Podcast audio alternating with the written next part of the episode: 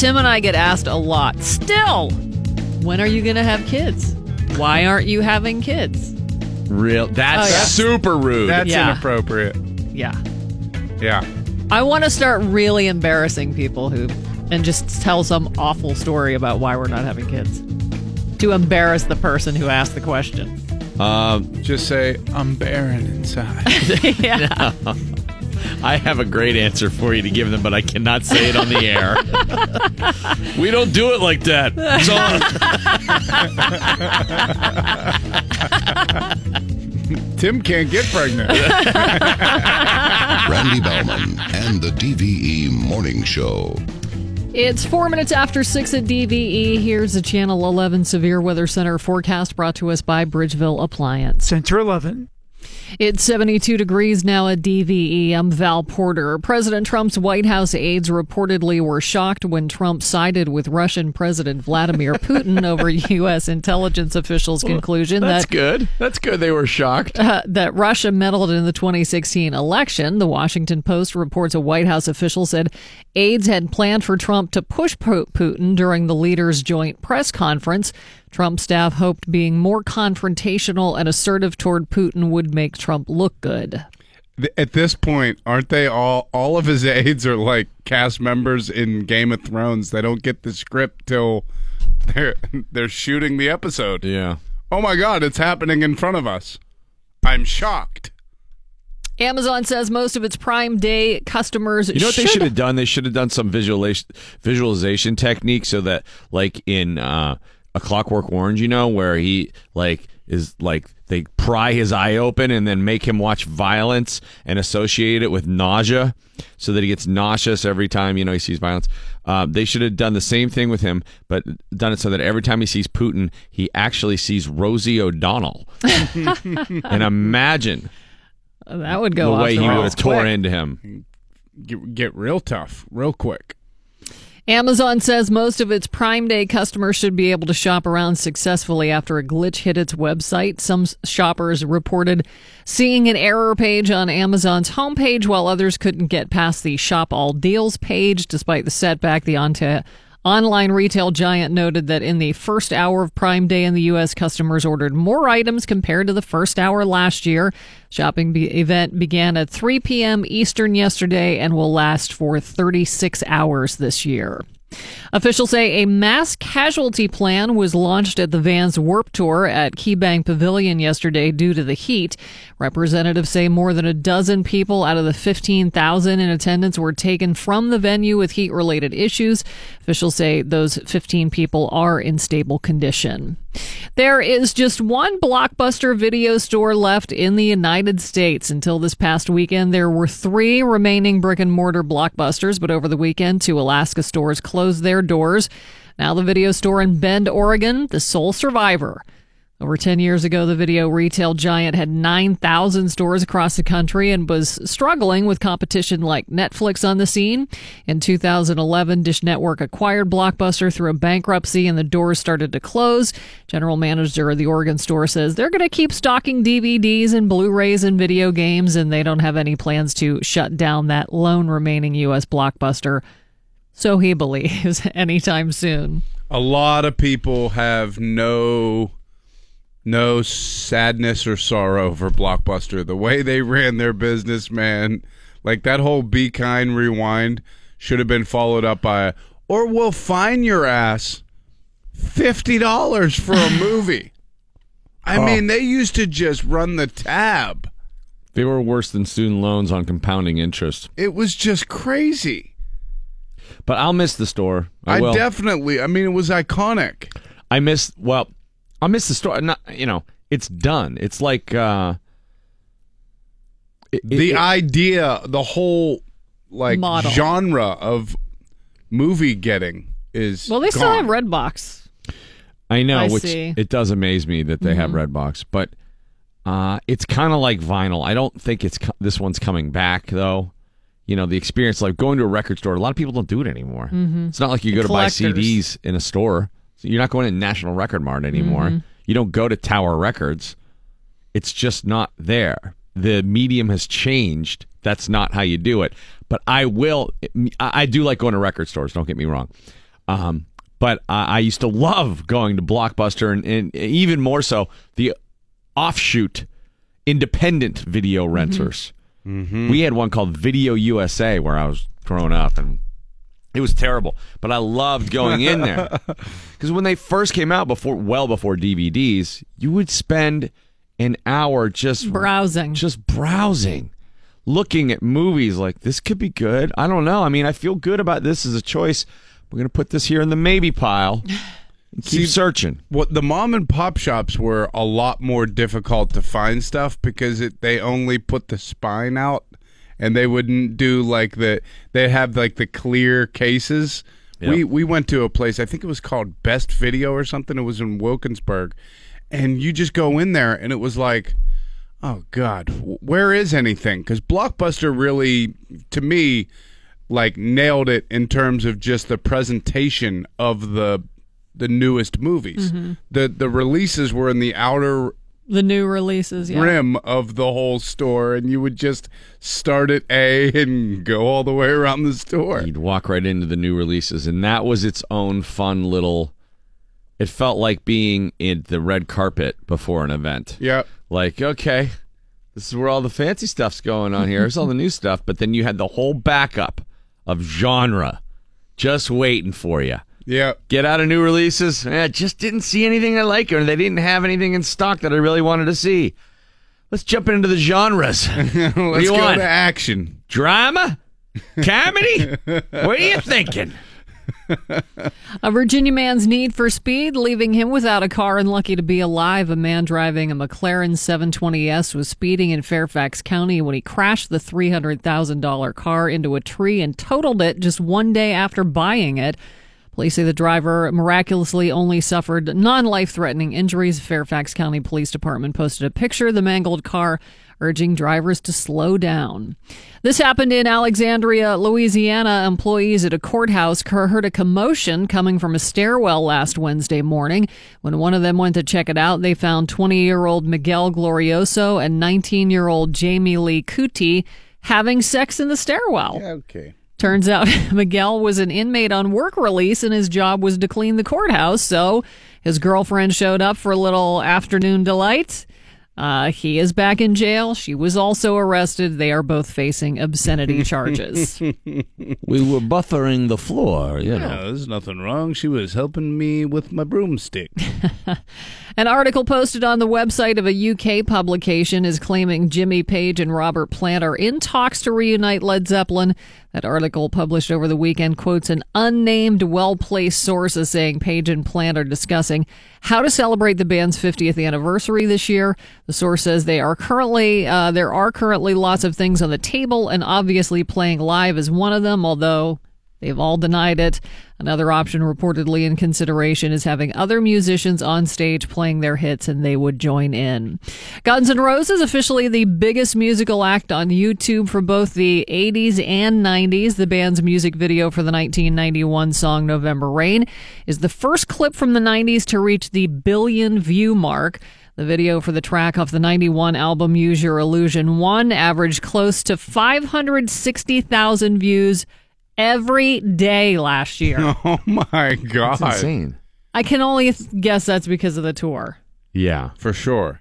It's a really cool video. It's Other- one of the first videos I remember where it was like there was a drone footage. You remember how it was like coming up over Slash playing the guitar? That was that was pretty awesome. Other videos from the band that have garnered a significant number of views include Sweet Child of Mine, about uh, 692 million, and Don't Cry at just over 470 million. Showers and thunderstorms possible through mid afternoon, low 80s for the high, dropping into the 50s overnight tonight. It's 72 at DVE. I mean, you can't just lay it on me that Led Zeppelin might not get to get or might get back together and not expect to hear the show start with a little Led Zeppelin today. If you're giving me a reason Oh, I thought you were going to play Guns N' Roses. to start with Zeppelin, no, I had already in my mind while you're doing the Guns N' Roses story, Oh. I was picking out the Zeppelin tune to start with today.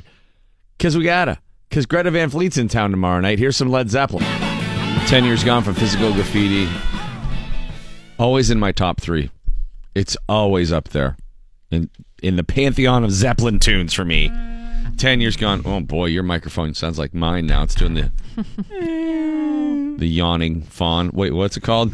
Yawning tiger. Yawning tiger. Hey, we've got a great contest for you right now. Uh, if you're a Steeler fan, sure you might be down uh, about the Le'Veon Bell situation. Tim Benz will be in to fill you in about uh, what's going on, the latest with his contract, and no extension was uh, uh, signed, no uh, agreement reached between both parties. Mark Kaboly from the Athletic at 7:15, Gerry Dulac at 8:15 We'll both speak to that. Uh, but we can still send you out to the Steelers training camp for Le'Veon Bell's last training camp as the Steeler. I don't think it's his last. He's probably not going to be there. He's probably no, he's probably not. But you could be there, and you'll be dressed just like Mike and have an experience just like that of our own Mike Prisuta, Steeler training camp veteran. DVE Sports. Yeah, exactly. Oh, jeez. You hit the. Sorry. I didn't realize all the mics were on. just blame I can it. still hear the music. I know, I It's know. my fault. Oh, Just say it was no. me. still hear the music in the monitors. I didn't know the mics were on. I know you didn't. It's okay. Well, We gotta get that skydiving fixed. we do. chute. No, well, I, I'll explain. Yes, it's. Yes, we do. Um, I, I was bleeped glorious. it. I don't know if Joe did. I did. So, okay, we're good. I still heard 10 years gone. What's going on here? Uh, Val Porter saying what we all think, and Tim Benz here to tell you what you already know. Yeah. Sports on. DVE. we live in strange times. Russia, it's our best friend, and we hate our favorite running back. It's a weird era to be alive. BobbyRayHall.com giving you sports right now. I'm in for Mike Prisuta today, and according to Ian Rapoport, the Pittsburgh Steelers offered Le'Veon Bell yesterday a guaranteed contract with $33 million up front, and he said no. 70 Wow. million over the life of the deal, and Le'Veon Bell is going to be performing the 2018 season under the franchise tag, could not work out a long-term deal with the team. And I say that assuming he shows up at all, which is not a 100% certainty. Um, I think a lot of people are suggesting, well, he's going to do that. He sent that tweet out yesterday 2018 is going to be my best year yet. That would infer you would have to be there since game one, one would think, and play all 16. But when you start doing the math, maybe he can hold out for a couple weeks, eight weeks, up to 10 weeks before he actually has the one year accrued towards free agency. And that would be week 11 where he has to show up and start playing again for the Steelers. Wow. You don't think he's going to do that? I don't know if he's th- that willing to leave that much guaranteed money on the table. Why would he not leave nine hundred thousand dollars per week on the table? I wouldn't, but then again, I wouldn't leave behind thirty-three million dollars as an option either. Right. Uh, this is the exact term, according to Ian Rapoport, that the Steelers offered Bell. Ian Rapoport from NFL.com. From my understanding, the Steelers' final offer was five years, $70 million, $33 million in guarantees, with an average of $15 million over three years. That sounds like a lot. Five years, an average of 14 million. But actually, the franchise tag is going to pay Bell $14.5 million just on one year, so clearly not quite what he wanted. It's 14 million. right. Those sick beats in the background, by the way, off of Le'Veon's latest album that he worked with Wiz up in Etna. Oh, really? Yeah. Uh, Oh, That was God. Rapoport from NFL.com. All right, just to put this in perspective, all right? Now, again, Pro Football Talk pointed this out yesterday that that is just a leaked report from the Steelers. Yeah, it, it, it's it's impossible to evaluate the offer given to him with the limited information released. Right. Those are just the basics. Like the, the numbers were this is the bonus, this is the term, this is the average annual value, and this is the overall payout. And we haven't heard from Bell's side yet as to whether or not those numbers are accurate. But you know what? Then deny it. Tell us what they are then. Adisa Bakari, his agent, who in my opinion is as much of a villain in all this as Bell Yeah, is, I agree. then say something. You're making these statements like you said yesterday. Well, they're not paying the player, they're paying the position. If you're going to try to come up with stupid statements like that, at least come up with a denial and give us some information as to what they really offered then. Mm-hmm. And in my opinion, the only thing that really matters is the guaranteed money anyway, right? But Bell has done nothing but talk about ego numbers. The low hanging fruit, the average annual value. He rapped about 15 million. Yeah, said- he's not talked about guaranteed. I'm gonna need. Right. he wants 15 million. He wants the life of the contract to be the franchise tag. If you're going to pay me that for one year, you should pay me that for five. I want 17 like Le'Veon Bell. All the ego numbers. What should be important is the guarantee. And we've gotten no information from them ever as to what the guarantees were. But if you put that in perspective to what Devonta Freeman makes for the Atlanta Falcons, the next highest paid running back in the National Football League, they are paying the player. Right. Because it's massively over what Devonta Freeman was guaranteed. Devonta Freeman was only guaranteed 18 million. He's going to be guaranteed 33. Devonta Freeman was only going to make 8.25 million annually. Le'Veon Bell was going to make 14. It's so stupid. 70 million over the life of the deal. Devonta Freeman's was only 41. That is paying the player. That's not paying the position because it's massively above pay for the position. This is the third time he's had a chance to. He escaped the the potential for disaster and injury while he held out for a better contract, and the Steelers have upped it every time. And now Yep. this would be making him the highest paid running back in the league by a wide margin, and that's still not good enough for him. Well, see ya. Goodbye. So you're saying just rescind the franchise tag offer? No. Oh, okay. when you said see you goodbye, I was taking you literally. No, I mean no. I mean you keep them for this, yeah, and then run Oh. the wheels off them. Exactly. Well, Don't that's part of the this- reason why I think he might stay away is because of that mentality right there. Yeah. Because they're obviously chasing whatever they want could be compromised by what happens over the course of the first 10 games much more readily than what will happen over the last 6. And if he swoops in and, you know, on a white horse and is their savior down the stretch and helps turn a season around or is great in the playoffs or great at the end of the year, you know, we've always known him to break down at the end of the year and have an injury at the end of the year, or have a cataclysmic injury like when Burfict took him out on the sideline. We've never known him to be hurt and then healthy at the end of the year and be the savior. They could play that to their advantage when they go into free agency next season. You know where he's gonna end up going if he does that? To a team that has the money to pay him, and you know what kind of team that's gonna be? Washington, A Miami, garbage team. Cleveland, San Francisco. Well, San Francisco actually might be building towards something, but yeah, Yeah, for sure. So uh, he's not gonna come in and light it up if he only plays the last six, seven games of the year next year. You know he's going to come in and have that same slow start. Football speed, I don't care. It's different. Being in football shape is different. Getting the rhythms of the game down takes time. And the longer he stands out, or stays out rather, uh, Tim, it only uh, uh, increases the amount of time it's going to take him to get reacclimated. It at least took two weeks last year. Okay, I agree with you. So let's say that's accurate. Then we have to dial back the whole he's washed up thing or he's on the downside of his career thing. I don't people- anybody. I don't think anybody says he's washed up. Oh, I Madden, think he, Madden was talking yesterday about how he's not as good as everybody says he is Oh, because wow. he's on the he had a bad year Yeah, last but year. like Matt, that's like listening to a wrestler and being like, "Well, look, he was talking about some foreign policy."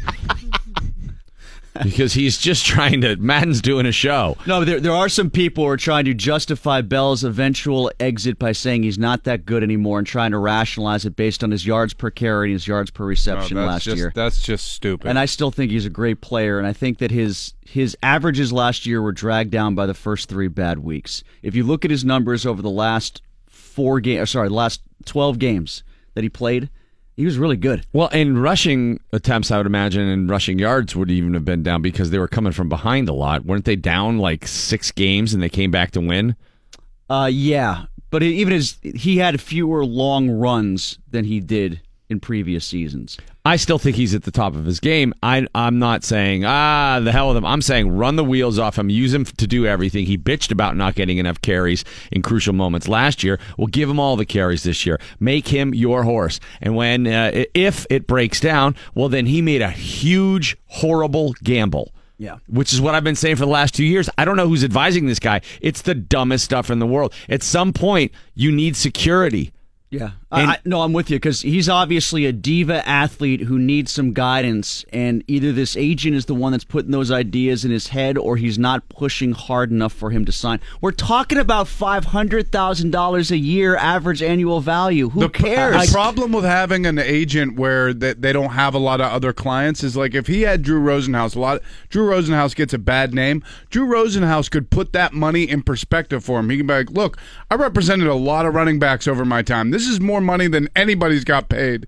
You really need to think about signing this the deal. Agent probably needed to sell him on this instead of saying like they're disrespecting you, and that, that's the only way I think that this could be playing out for him. If you're trying to, take the make all your money on one commission check, like, Again, five hundred thousand dollars difference over the course of how many years? Yeah, if you believe if that's one of the numbers If he has that cited, is, yes. fourteen point five. Well, he has said that fourteen point five. Over five years. Over five so years. two point five million. Take ten percent out for your agent. Now take another ten percent out for your manager. Now pay taxes. Now what does that end up for you in your bank account over the life of it to retire a Steeler, which you said was so important to you? It's about a million dollars total. Oh yeah, that outraged me yesterday when the agent came out and said his goal was to retire a Steeler. No, it was not. Oh, No. if his such goal was to Can't say retire a anymore. Steeler, then he could have retired a Steeler. His goal is to make as much money as possible in the free agent market. Garbage. He said that. You know, like uh, I, I keep calling him the running back Rosa Parks. He wants to re, he wants to be a pioneer, a social Yeah. pioneer for running backs. That's his goal. It's not to be in Pittsburgh. It's true. All right, let's take a break. We'll come back and we'll finish up with sports. Tim Benz filling in for Pursuit of the. Val, we're going Val, on the air, swearing. so don't don't start dropping f bombs. What do you think of that Russia thing, Val? Tim Benz filling in for uh, Mike Prisuta with your sports this morning on DVE, and we were consumed with the Le'Veon Bell news there in the last segment, but uh, a look at the other things going on in sports right now. Yeah, a couple other things as far as uh, that goes. Just uh, I don't know if people know. He's not the only one. There's some other big names too. Lamarcus Joyner, he got franchised. Uh, so did Ziggy Ansah, and so did Demarcus Lawrence. Those are the other guys in the NFL of real note to get a franchise tag from yesterday. Uh, despite all the negative headlines about ratings swoons, fan disinterest, lawsuits, labor strife, anthem debate, the NFL actually saw an uptick in revenue last year of 4.9 percent. You know, the Packers are a publicly owned team, so they have to disclose their financial information. This Mm-hmm. is how everybody gets their financial information on the NFL over here, is because of the Packers. About the you can Yes. ca- you can count on this story coming every year. Because it's publicly owned. Yeah, and it comes at roughly the same time as the franchise tag stuff Right. comes. So they, I guess, distributed eight billion dollars worth of revenue last year amongst their teams. That's a four point nine million dollar uptick. And the great irony is, so much of that money, according to Darren Rovell, is in a wash of funds that come from the Thursday night contract. And we were all complaining last year about how bad Thursday night football is, and no one's watching it. Well. That's the main reason why they got as rich as they did last So year. So each team got two hundred fifty-five million dollars. Correct. Yes. that's just crazy. Yeah. Each team. Um, It does make me think Le'Veon Bell should get paid when you hear that. Like, yeah, mean, forget everything we just said. They're making too much money. And well, then, they uh, should just the, the cap should go up. I mean, so, you know, Yeah. uh, it- they're making so much money. Pay the players. These guys are crippled the rest of their lives and mentally deficient from having beaten themselves to a pulp. I know they could choose to do something else, but uh, I don't know. A little remuneration across the board wouldn't be such a bad thing. All Star game is tonight. Home run contest last night. See Bryce Harper's routine with the Star Spangled Bat and the red, white, and blue headband, and obviously hitting these things on greenies because it seemed like he was just out of his mind. Like he had done, ri- like he actually put cocaine down the sidelines Yeah. of the baselines and snorted them before. He was off the chain last night, Yeah. like unhinged. But it was kind of fun to watch. Uh, here's Harper on winning the home run derby. I think I had nine um, after that second uh, that second time out. Um, I think what like a minute minute 45 left or something like that. I don't know. Um, and then I knew I had 30 seconds, so I walked over and I saw Doolittle. I saw Max, and uh, I said, "Ah, Max, I got to hit nine." He goes, "No, you got to hit 10." and I was like, "Yeah, you're right. Okay, here we go." And he hit like a 474 foot bomb to win it against Kyle Schwarber. Uh, the All Star game this evening: Gerrit Cole, Charlie Morton, former Pirates, they're out there along with Felipe Vasquez for the Bucs, who is their lone representative. And I'll wrap up with this: former Steeler wide receiver Emmanuel Sanders avoided any significant fallout from a traffic accident in Colorado last year. He only had to pay a fifty dollar fine. I guess he was in heavy traffic in Denver, and he was alongside another woman, both of whom said, We're sick of this, and made the same dink move at the same time, and karma interceded, and they both collided and hit each other. And, you know, he faced some sort of significant fine and walked away with a $50 pinch, and that was it. So, two dogs. Two dogs, one median for them to get collided in. Val's got news, top of the hour. Valerie. Uh, we're going to talk about the key to looking good. Also, Mark Kaboly from The Athletic, 715. talks about the Le'Veon Bell situation. His contention: Hey, eh, this is just good moves by both sides here. Gerry Dulac, eight fifteen. I'm sure with a little different take on that. And Billy Gardell returns in the nine o'clock hour. Here's the Clarks. It's the DVE morning show. So tonight, 8 p.m. on WQED, the fourth in the series of Nebbies. Three more to go. Four Nebbies down, three to go. Uh, so that's tonight. Make sure to check that out. And special preview for the next Nebby, We're really excited about this one. that Kennywood Summer. Yeah. You know, can you tell what that is? We're I think I can. Yeah. What do you think it is?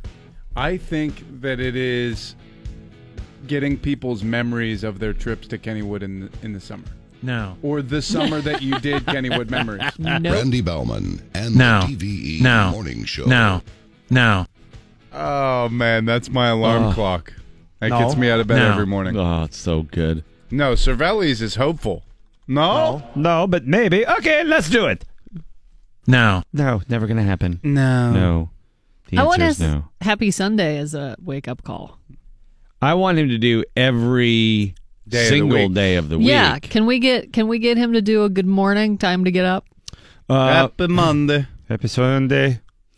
Well, Happy maybe he could do it for everything. Like UPMC could get him and be like, happy colonoscopy. Happy Treason Summit. hey, happy treason. hey, happy treason. No. no, Val swore earlier. It's off to a. We're off to a really good start today. Hi, everybody. We're just. We're just. It's one of those days. It's been a thousand degrees. It's uh, uh there's a lightning storm and thunderous uh activity in a The moment's summer notice. sucks. It has yeah, sucked. this summer really has. The weather has just been awful. It's either like, It's like a rainforest. too hot to go outside or flood. Right. It's it's not been the best of weather. There's Can no we just doubt have about some it. normal weather? No. No. No. I did get the answer right. I guessed right the second one, but it was too late. I had Oh, already on the Seaback received- thing? Yeah. Yeah. Oh, it's fine. It's going to be all the uh the deleted Outtakes. scenes. Right, the Kennywood actual memories. deleted scenes. Yeah. I was actually talking to Gino when we went to Kennywood on Sunday, and he was asking Rick for. He was like, "Anything you have of me and Brian, I want." And Rick was like, "We have so much." I was like, "Gino, you you could put out a whole thing of just you checking the rides, like as much of that as possible. I'd buy it." I I think there should be a web series based on Brian and Gino. Of course, Like somebody like Kurt Wooten and Chris Praxta should their next project should be Brian and Gino. because they You're both all right, Gino. there. Yeah. Sure you're all right? Yeah. No. What do you got, Val? Oh my God, Gino, you're not all right. Here's the Channel 11 Severe Weather Center forecast brought to us by Dormont Appliance. It's 11. It's 73 degrees at DVE. The news is brought to us by Xfinity from Comcast. The most popular meteor shower of the year is making its debut. The Perseid meteor shower begins today. Scientists say Earth will pass through the path of Comet Swift Tuttle uh, today through the August 24th, with the shower's peak set to happen August 12th. Viewers can still catch meteor action, though, before or after the peak time. The meteor shower can be seen best from the northern hemisphere and down to the mid southern latitudes. Uh, so keep your eye on the sky for that. And in other space news, NASA officials say they may have discovered the so called building blocks for life on Mars in the 70s, but they accidentally burned the evidence. Oops. Oops. You After- had one job, Johnson. that was when MacGruber was in charge of the Mars expedition. After scientists found complex organic molecules on the red planet, they went back to earlier probe missions to examine why it took so long to find the matter. Turns out back in the 70s, a Viking unit which landed did in fact detect the organic material, but accidentally burned it when they heated the sample up to 500 degrees for data analysis. A little When too hot. When they set it on fire. That's when they burned That's it. that's when they lost it. Well, maybe Turns Space that's a bad Force can get up there and Oh, collect new samples right. for us. Space Force. Dun dun dun. Don't burn the Mars chunks. Get them back here. So, what do you think the key is to looking good? Sleep. Sleep. Yep, that's it. A new study found the key to looking good is going to bed and waking up at very specific times. Now, these are times they figured out. These are not specific to each person, it's all encompassing. Uh, they say if you do, your sleep will match your body's natural rhythms. It'll help you have clearer and better skin and brighter eyes. The time you should go to bed, 9:45 p.m. Time you should get up, 6:55 a.m. Oh my. It's nine hours and ten minutes. I'm off by an hour Each both way. ways. yeah. Well, no, more than an hour on the Yeah. on the upside. No, I, I mean, look, I would love for that to be the case. I am so far gone. It's Sleeping Beauty, you know. Yeah, well, that'd be great. I mean, someone took a picture of me the other day and uh, sent it to me, and, and at Deutschtown. And it, now, granted, it was long into uh, A ba- hot day. a hot day, and drinking beer all day and everything. But I looked like a baggage carousel had all jumbled up, like my face. It just, it, it just looked like, oh, like, oh, what happened to that poor guy? Is he okay? What's that ninety-year-old guy doing there? Were Oh, that's trying to- Randy. They oh, No. oh they oh they found the elements, the building blocks of life, and they burned them. Oh. What happened to him? It's amazing. And then, and weirdly, I feel like I can get like two good nights of sleep And be back to normal. Yeah, and not even like normal, but like it. It makes me at least feel like it. Yeah, it's not as horrific. They were they were sh- on the NFL Network the other day. They were showing a rewind of one of the hard knocks, and it was the one with the Houston Texans. And J.J. Watt was sitting there talking to one of the receivers who was an up and comer, and and the guy was just basically trying to pick his brain, like, what what do you do? Like, what's your preparation like? What what's your process? And he was like, well, I read that Olympic athletes need anywhere from nine to ten hours of sleep, so I get nine to ten hours of sleep all summer and he's like you you won't believe the benefits that I'm that I'm getting from this. He's like it's it's incredible. He's like what time the dude's just looking at him like he's an alien. Yeah. He's like what time did you go to bed though? he's like well I'll go to bed tonight around 8:30. The dude was like for real? Yeah, huh? Like w- seriously? I always find that on Friday nights I can fall asleep for the night at about eight thirty. Yeah. Yeah. I don't have trouble falling asleep. I have trouble staying asleep.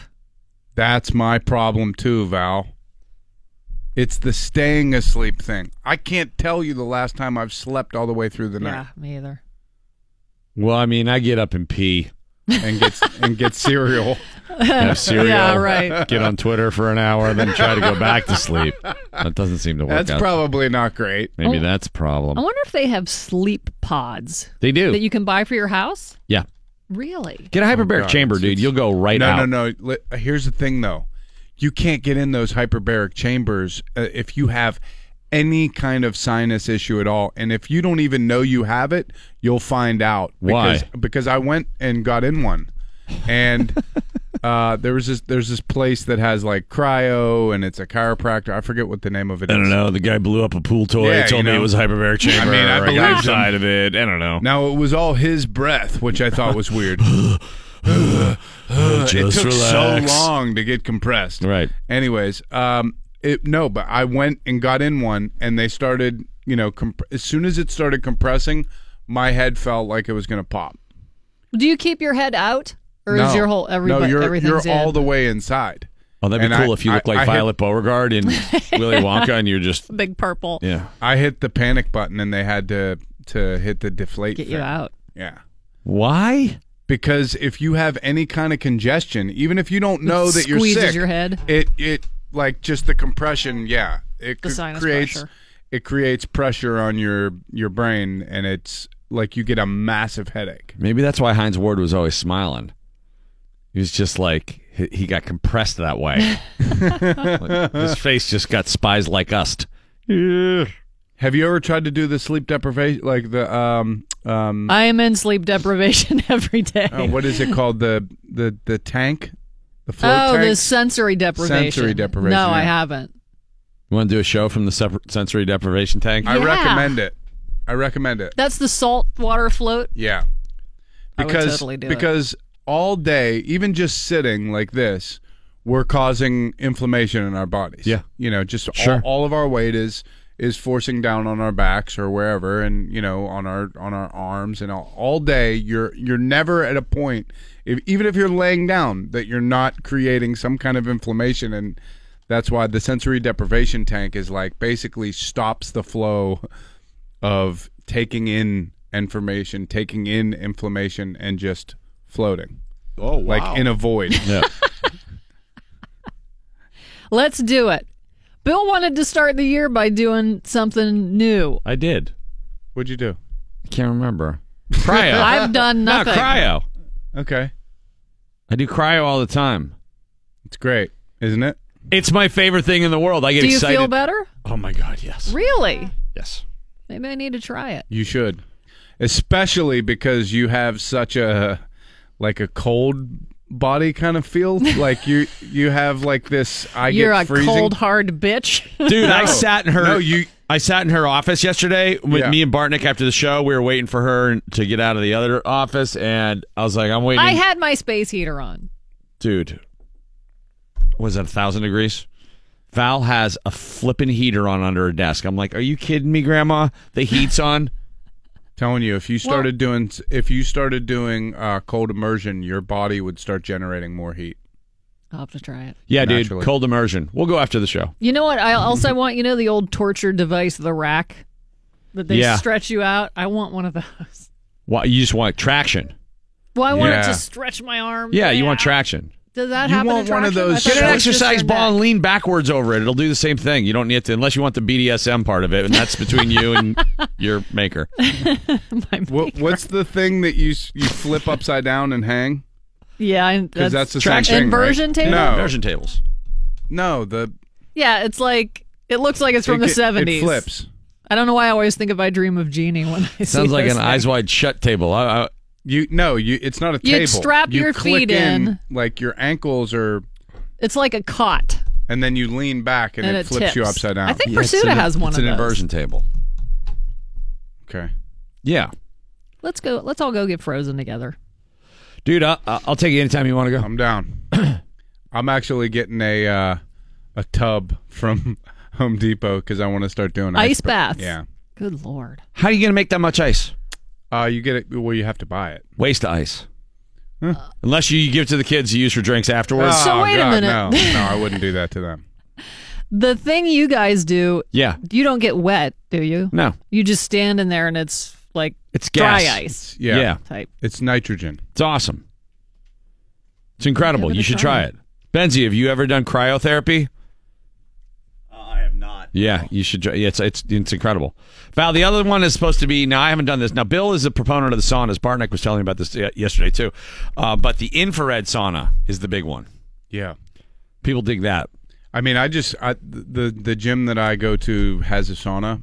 Uh, It's not infrared, but I just um, read some of the benefits of going and just sweating out the toxins and the metals that are in your body Yeah. a couple times a week. The gym I have has a, a steam room, but uh, I'm pretty sure it hasn't been cleaned since Myron Cope was in there. Yeah. In, this, You in the late, Legionnaire's late disease. 70s, you're going to get, it, yeah, definitely getting Legionnaire's disease in that thing. I don't. I, I had a bad experience at a steam room once, and I, I just won't go back. It was Like, like, Bob Airy? uh, kind of Like John Travolta John was in there Travolta? going, It was like I couldn't Hey, see how you doing? anything, and then when I could, it was just all the guys were naked in there, and I was like, oh God. I'm trying to picture Myron in a steam room. what sort of toxins were getting sweated out there? Uh, just smelled like, Half of it was steam, half of it was cigarette smoke. yeah, yeah. you shouldn't smoke in here, Myron. I think that kind of crosses out the Wow, it effects. sure is steamy in here. That's not steam. That's, that's smoke. Uh, on the line right now, Mark Right from The Athletic uh, joining us. Good morning, Mark. How are you, man? Pretty good. How are you guys doing? Uh, good. Uh, Le'Veon Bell and the Steelers failed to reach an agreement on an extension.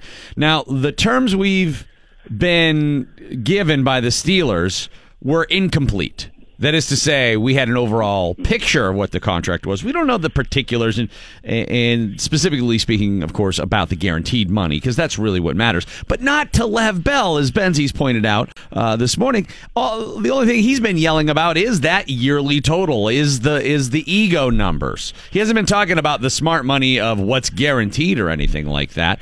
But I read your piece in the Athletic, and your uh, assertion is, well, you know what? The Steelers were smart for not giving in anymore, and Lev Bell was smart for not giving in anymore.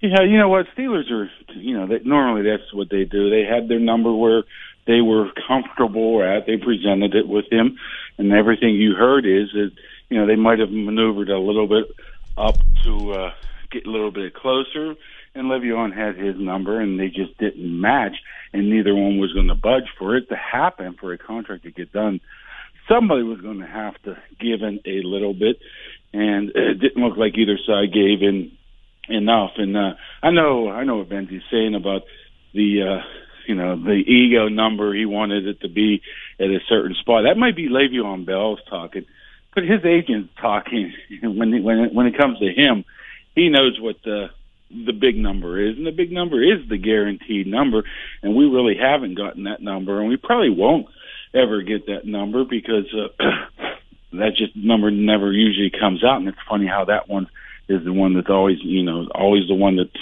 not available in this uh, when when they talk about stuff like this because if it's you know twenty million dollar guaranteed, then uh, you know that's probably a good thing for Le'Veon Bell not to take it. You know, he just gets to the point where he wants to see what his market value is. The Steelers have prevented that for two straight years now by slapping the exclusive tag on him. He's going to go out and see how much he's worth next year, and you know what? It's probably going to be a lot more than what uh, the Steelers offered him right now. Well, he's almost been worth on an average annual value level close to double the second highest paid running back. Is that enough? I mean, I know, like Randy was saying, your impression was they both did the right thing. Did Le'Veon Bell really do the right thing by saying no to this much money? You know, we'll probably find that out next year. I mean, right now it seems kind of crazy to turn that money down for, you know, it doesn't look like it would be that much different. It all depends on how it's structured. I mean, how much is who's going to give him a ton of money next year? I know Cleveland and the Colts have a ton of money under the cap again next year. I mean, how much is uh, you know how much are they willing to put forward? How much is that money going to be guaranteed. So it looks like that's you know it could go either way. I mean, I don't think it's going to be break the bank type of money. He already got you know 27 guaranteed over the past two years. I mean, that, that's a pretty good number. So I, I don't I don't know how much more he's going to get, and, and he's probably going to have to play if he leaves next year, which looks like it's almost a guarantee. he's going to have to play for a garbage team too. So I mean, right? That's, what I'm saying. That's why I don't think it's smart. yeah, you would think that he would take that into account, but once again, we don't know where that guaranteed money was. I mean, Steelers don't give a lot of guaranteed money. The, the most guaranteed money they ever give gave somebody was Roethlisberger. I think it was thirty-one million, but he was a hundred million dollar guy. Antonio Brown only want, got nineteen million dollars guaranteed. So you wouldn't see that uh, it would be much more than that, and somebody will give him much more than that guaranteed next year. How can we say that this agent is acting on his best interest, in his best interest, when he says things as disingenuous as, well, they're willing to pay the position, but not the player? And then you look at the difference between what the second highest running back salary is and what they were willing to pay Lev Bell, and it's not even close. They're clearly paying for the player. I just I I'm, I'm not a big proponent of um, not paying him the money just because his you know the people around him, the rest of the running backs in the league, are not getting paid that type of money. That's not Le'Veon Bell's fault that nobody else is paying running backs.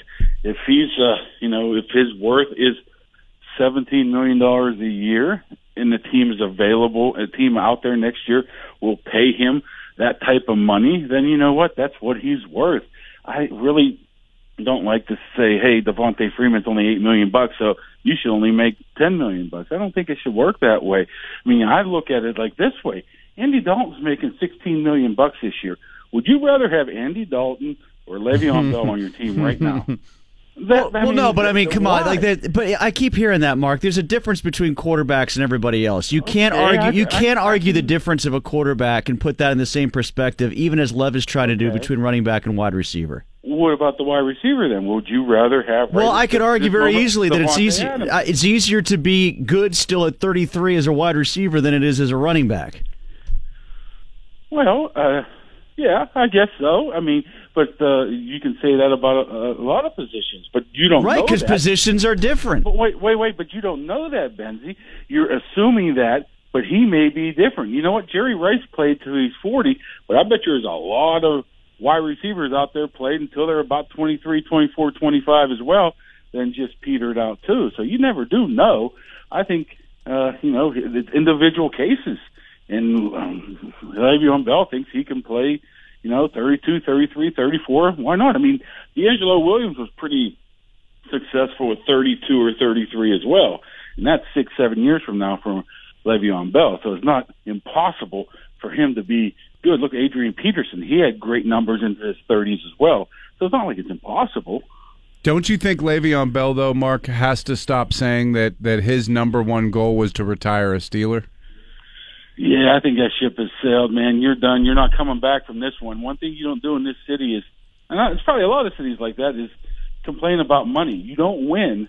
So even though he's the, optics are terrible that he turned down seventy million bucks, now you're saying you want to be a Steeler for life, man. That that's not going. That doesn't go over very well in any town, and especially this town. So he probably should say that because if he wanted to be a Steelers for for life, he could have signed last year.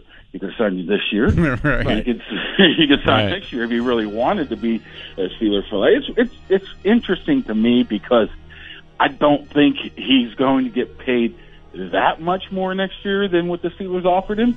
But I think he will get paid more. It's the question of you know, is it that much more of a difference that he would want to make a jump if, over, you know, if it's a million dollars a year or so? That's what's the interesting part. I know one way he won't get paid next year. He gets hurt this year. Even That's- even if it's what? just in the last six games of the regular season. And that is that is uh, a, a possibility that is increasing exponentially as time goes by for Le'Veon you know Bell. what? And that's probably one of the only ways, if the only way, he would be a Steeler again next year. Think about it. Yeah. Gets hurt late in the year. Not a lot of teams want to invest a ton of money on him. He comes back again on a one-year deal. That, that's probably the only way he gets he returns a Steeler next year. Mark Kaboly from The Athletic. Always a pleasure to talk with you, Mark. Thanks for your time this morning. All right, guys. Okay, man, we'll see you. Next hour, we're going to talk with Gerry Dulac, Steelers reporter for the Pittsburgh Post Gazette, part of the Pittsburgh Steeler Radio Network broadcast right here on your home of the black and gold, 102.5 DVE. With Gerry, we're going to talk uh, a little more specific about when do you think Lev Bell shows up? And uh, Ian Rapoport's going to talk about that in sports too. Tim Benz filling in for Mike Prisuta with your sports next on the.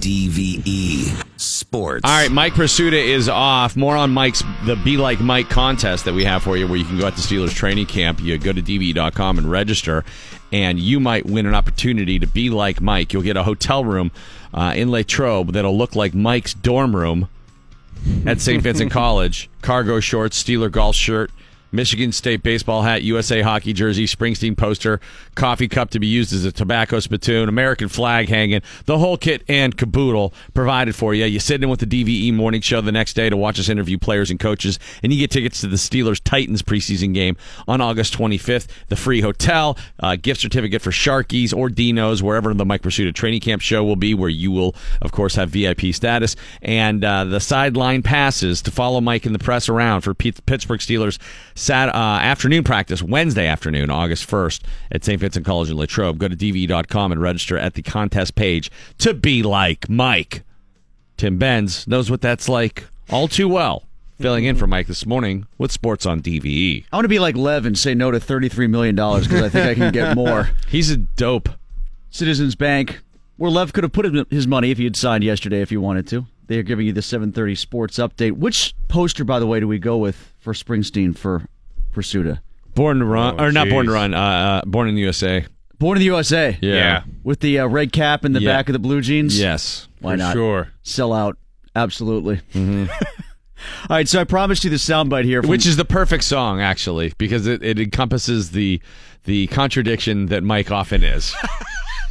Can we have it playing when people walk into the room? Just open up the door and it plays on its own. One of those things. All right, so uh, Ian Rapoport talked about what you referenced before the commercial break, Randy, which is what happens now for Lev Bell and Mhm. what happens next season for Lev Bell. This is what he said on the NFL Network after he gave the terms of the agreement that the Steelers offered to him, which was Bell turning down allegedly $33 million guaranteed, 70 million over the life of the contract, 14 million average annual value. As far as his agent, Adisa Bakari, is saying the practical reality is that this is likely Bell's last season as a member of the Steelers. We will see what this does mean just based on what a third franchise tag would be. At the very least, Bell is going to test the free agent market and probably be the top free agent next year. So not just agents speak. No, this is math. The Steelers can't tag him. He is going to hit the market. What we don't know is that the Steelers are going to outbid everyone next year. That could happen. No, we know that's not going to happen. No. that, that is No. not going to happen. Somebody will I know overpay. that will not happen. They will not offer Le'Veon Bell as much money as somebody else will. I think that the Steelers, it's likely that they went right up to the line and possibly a little bit over of where they felt comfortable to ensure locking down Lev Bell. No doubt. Thinking, all right, you know what? Let's go a little more than we would be comfortable with with anybody else for the simple fact that A, he's the best player in the game right now at that position, without a doubt, and he brings a, a dynamic to it that very few in the NFL can even touch. But maybe that security, maybe by giving him this much, by coming to his side of the table uh, as much as we're willing to, will settle him the F down. We'll stop with all of the distractions. We'll stop with the showing up uh, an hour late for the playoff game, not showing up to the walkthrough the day before the playoff game. All of the stuff that was going on outside. Maybe that will help curb all that. And uh, you know, I, I'm just guessing what they might have been thinking in their head because it seems to me that they pushed past their comfort point, given where they were two years ago with uh, an offer to Lev Bell. He defies the odds, no injury. He he gets away with all of that, holds out. He essentially won and gets this contract from the Steelers, which would have paid him how much more per year than Devonta Freeman? Devonta Freeman per year is making 8.25. This offer would have been 14, so it's not quite double, but it's pretty damn close. Almost double the next guy at that position. That is reworking the landscape for NFL contracts. He's done that. I I don't know if I can knock the way that he's approaching this from a, just a purely business standpoint because the last two years he's got twenty-seven million dollars guaranteed. He made that money, and so that's they were guaranteeing him what thirty-three. He would be getting that length of a guaranteed. That same money would be guaranteed, uh, but now over the course of five years. He's already lost out on about $3 million But that when he, that he gets gotten. But when he gets paid next year, he will inevitably get paid. He's going. It, it will Unless financially be a better deal. and goes to a crappier team and Well, misses there's all no of his doubt about that. and That's misses what all I'm- of his incentives and his I'm life quality is about horrible. That, the second part of it, when you say uh, I want to retire a Steeler, it's like okay, well, no, you don't. You want to make the most money, Total BS. and I can't knock you for that. I personally think it's it, it's a business decision. I'm fine with somebody wanting to make the most money. I think NFL players should make more than they do, given the fact they were just given $255 million more per team by the league, uh, as revealed by that uh, Rovell uh, uh, tweet uh, that uh, Green Bay. Uh, basically has to disclose how much Yeah. they, they've been make, uh, making. But that notwithstanding, the idea that you don't have to capitulate or you don't have to come to the uh, to the table and be willing to compromise a little bit to ensure security. That's just smart. And he's been really dumb this entire time. Right. And at some point, are you not willing to sacrifice the minute difference between what you were asking for and what you got for the bigger picture of all the things that you just outlined that he has won already and doing so in a team that still has a chance to win, not only now with the current quarterback, but allegedly with the quarterback that you have set yourself up with in Mason Rudolph? For as much Right. as that might have put off Ben for having a guy behind him, I would think if I'm Antonio Brown or Lev Bell, hey, you know what? I'm in a pretty good spot to stay here for a bit. It might not be quite Garoppolo in mm-hmm. San Francisco, but you know the door's been open here where we might be in a good position to go from one quarterback to another. As a skill position player, I like that. You know, and whatever other bonuses you have, or if he really is going to be good, at 32, like Kaboly was talking about, okay. Or even 30 when they would probably rework the deal because it was backloaded so much. Okay, you want to rework the deal and extend it? If I've got a quarterback that's still pretty good at throwing me the ball down the field if I'm AB or checking down on me if I'm Lev Bell, I'm sticking around for a while. Why would you risk? As opposed to going to the Jets, will be three Sam Darnolds removed from the current Sam Darnold by then. Why would you risk that guaranteed money for what amounts to five hundred thousand per year over the life of the contract? That is stupid. I mean, what's that percentage? One twenty eighth of value of the contract per year. That's your sticking point. Yeah, exactly. Toward for a life of security. Like if you get hurt, you're guaranteed money. That's the part we don't know. We don't know the guaranteed money, Yeah, but that- you have well, to assume it was thirty plus. It's like getting the exact house you want and then saying no because you didn't get the skylight. You know, it just it's five hundred thousand dollars in the big scheme of things. Uh, If you're talking about ego numbers, we're talking about the ego numbers Mm-hmm. before that Bell has attained. What if you're Adisa Bakari here and you got the Steelers to come up this much as an agent? Isn't that an ego number there? Like I don't know the Steelers have, to have come up this far. I don't know. for anybody. I know. You know, like Kaboly said, okay, you can't uh, be a guy in this town and ask for more money, get this much money, and then walk away from it and never have somebody But The only guy who could do that is Todd Gurley, who said, "Oh, I just want like eighty million. You could do that in Los Angeles." Because a lot of people in Los Angeles, the movie industry and the entertainment, oh, that sounds about right. Yeah, Yeah. eighty million, sure. Not here. It's not going to go over here. Yeah, it's just it's just it's very consistent with the way Lev Bell has conducted himself from day one. It doesn't make a lot of sense to me. A couple other uh, storylines surrounding this, or at least surrounding the Steelers anyway. Did you see Ramon Foster's tweet yesterday? When word Yeah. came out. Yeah. so he's, it's like 3.59. He goes, well, 4 o'clock. What's happening? And then like a couple minutes later, he f- he tweets out this photo of the offensive linemen with the crying Jordans on their face. Oh, It was like the team photo whole lined line. up with the offensive linemen all with the crying Jordan, which, by the way, Lev might have next year if he's playing gonna behind like the. Jets offensive line. It should be on him and his agent. Yeah, right. Um, another sad note, actually, surrounding the Steelers Your Gabe Rivera died over the weekend. I weekend. did not. No. Yeah, the uh, former nose tackle who was Paralyzed. paralyzed in the middle of his rookie season, got in a car accident on McKnight Road, I think, somewhere in Ross Township. And he was famously or infamously drafted in 1983 instead of Dan Marino. That's how he is perpetually remembered. But uh, looked like he was kind of putting it together at the very time when he had the car accident and maybe could have been a great player for the Oh, Steelers Well, that's a sad story. died in uh, San Antonio at the age of 57, and from what I understand, kind of complications of being paralyzed Yeah. for as long as he was. He was in a wheelchair for gosh, that what would that have been then? 26 years or something, more than half his life. Mm-hmm. If he died at the age of 57. Uh, also, to pass along to you, this is the uh, All Star Week in Major League Baseball. They had the home run hitting contest last night. Did Vazquez just pitch that? They brought Ivan Nova in. Oh, his, his dad, his dad is jacked. no, dude. His dad and his mom. They're both bodybuilders. Oh, I didn't know his mom was a bodybuilder yeah, too. they- they're both insane people. Yeah. Well, he was grooving them. See, people were pissed. At They who? said they were he was cheating.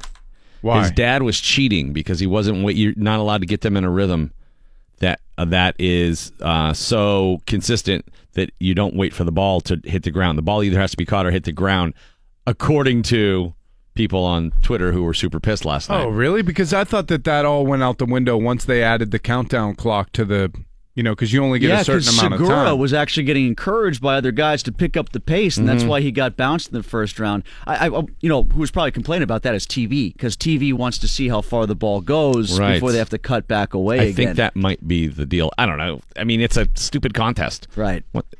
Uh, Vazquez is the All Star for the Pirates. Here he is. Well, we'll see what happens. You know, it's like a lot of guys in the other, you know, the, the American League that I don't know, and I'll, I'll try to shake their hands or something like that whenever I get the chance.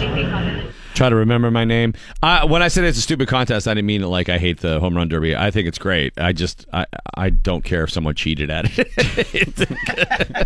The goal would be to cheat at I, something I like do like the home run derby. I just don't care if yeah. it just gets a little repetitive, you know, after a couple hours, and it it felt like it dragged a little bit last night. And then Harper picked up the pace when he had to catch up, and that was kind of fun to watch.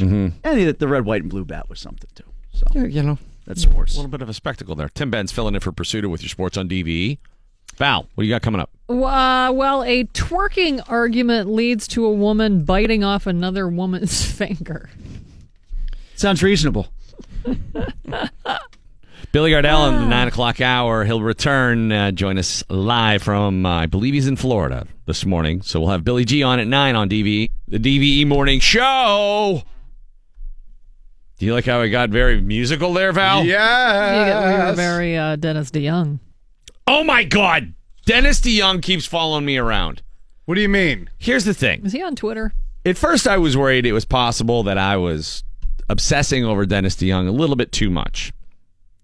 And I I mean, it seems like everywhere I go, it's just like the songs are following me. But last night there was a Freaks and Geeks documentary on, and he was featured in that because in the uh, debut, in the uh, pilot episode of Freaks and Geeks, the song "Come Sail Away" plays a big role in it in the dance scene, in the high school dance scene. And so they interviewed Dennis Young, and he was on it for so long. I'm like, he's not a member of Freaks and Geeks. Why is he in this documentary so long? And he's talking about like Freaks and Geeks and how important it was in that time in your life. And they're just using all this Dennis DeYoung sound. And I couldn't believe, I'm like, who cares what Dennis DeYoung thinks about Freaks and Geeks? Anyways, I couldn't stop looking at his toupee and his ears. So I kept hitting freeze. His ears are, they look like pig ears that you give a dog. They're massive. And they get really flat and Count Chocula y at the ends. but that was on uh, A and E last night. I taped it uh, because I was watching the Robin Williams documentary on HBO. I watched part of it too. Oh, Uh, so good. I I came recently in finished after the Dave Itzkoff book. Uh, and so following up with that documentary was a sort of nice way to put uh, a bow on uh, that whole story. It's terrible to have to contemplate how sad Robin Williams was. Yeah.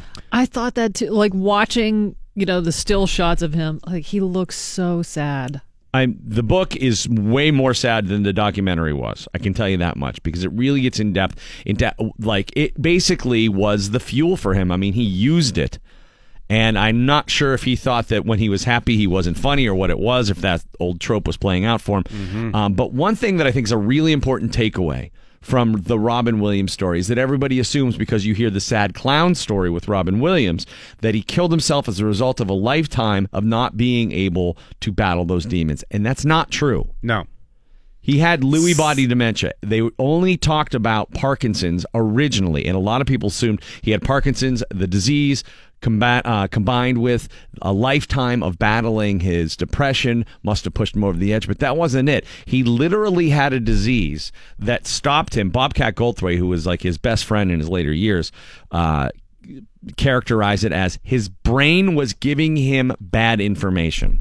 So he wasn't able to actually assess situations in reality with Lewy body dementia. He wasn't the same person. I had never heard of that before that documentary. Or I, I had heard of it, you know, when it came up in the news because it was a story. You know what's crazy is, and I'm not going for a punchline here. He was sued by a former lover way back uh, for giving her herpes, and it was a big joke back back when it happened. She was like a uh, improv waitress or something like that. But uh, there was a story this past week about how the herpes virus, if you have it, it plays a big role in. Uh, one of the ways that your body tries to fight the virus is through this accumulation of the same kind of plaque that causes Alzheimer's. Hmm. And I was wondering if that was part of what Lewy body dementia was for him. Maybe that hmm. was sort of compounding, you know, the lifetime of drug abuse, not sleeping. You know, he was not a healthy guy uh, for a long, long, long time. So when he killed himself, it wasn't because he gave up. Mm-hmm. It wasn't because he succumbed to depression. He was literally not in his right mind. And it's an important distinction because the only way that, that he's presented through the book and the documentary is that he was a guy who battled depression and used his immense, unparalleled talent a- and comedic abilities to sort of keep that all at bay.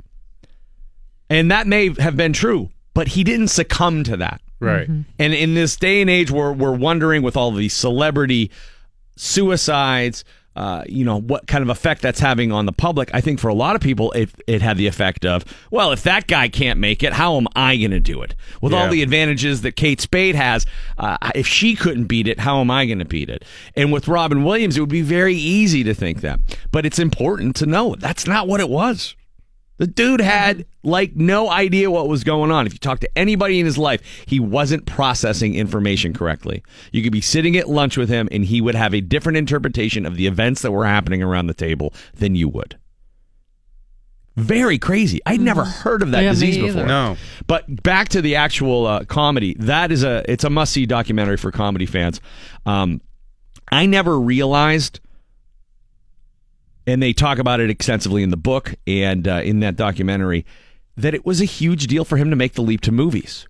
I Oh, just yeah. assumed he was a big. I mean, I remember from when I, he was Mork when I was a kid, and then he was in movies, and I thought that was no big deal. But at the time, TV people were TV people, and movie people were movie people. That's right. There was no crossover. And so he wasn't getting any love for the stuff he was doing in movies. Popeye was an immense failure, even though it could have been great. It was this weird Altman film that ran out of money, went way over budget, and just did not work on any level. And that was his 1st mm-hmm. So he thought, oh, well, that's done. He does Moscow and the Hudson and a couple other movies that just, it doesn't happen for him. And then Good Morning Vietnam. Good Morning Vietnam. What a great movie. But he had that- that unique set of talents. You couldn't just plug him into any movie comedically. One of my favorite stories that I read just uh, about about him, I mean, maybe like tangentially, was that um, Good Will Hunting was written by by Matt Damon and Ben Affleck as like a sort of like a one act play, or you know, while they were at Harvard, and and it didn't have the character that Robin Williams played in the original script. And then they wrote that in after they had written it and you know, it was like basically in a rewrite and he won an Oscar for that. So mm-hmm. basically like they wrote in an Oscar part. Mm-hmm. like I mean, and he's so good in that movie. Mm-hmm. He's so good in a lot of movies where you know he he was able to make that dramatic turn, having studied at Juilliard very early on, and Christopher Reeve was Weren't like his they best Yeah. friend. How about Yeah. Superman was his roommate? He's the uh, the godfather to his son Zach. But His just the oldest the troubles that he had to go through in the tabloids, I forgot about all that. He's like, oh, they, they were like, oh, he dumped his wife for the nanny. Oh, what a despicable person. And that's not really how it went down Yeah, at which I'm all. surprised his wife didn't like. I'm surprised nobody approached his wife. She's like, I didn't say anything because I don't talk to the press. Well, why wouldn't you?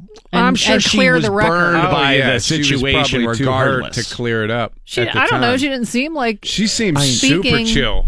Yeah, I loved her, Valerie. she was Yeah. like, we just let each other go.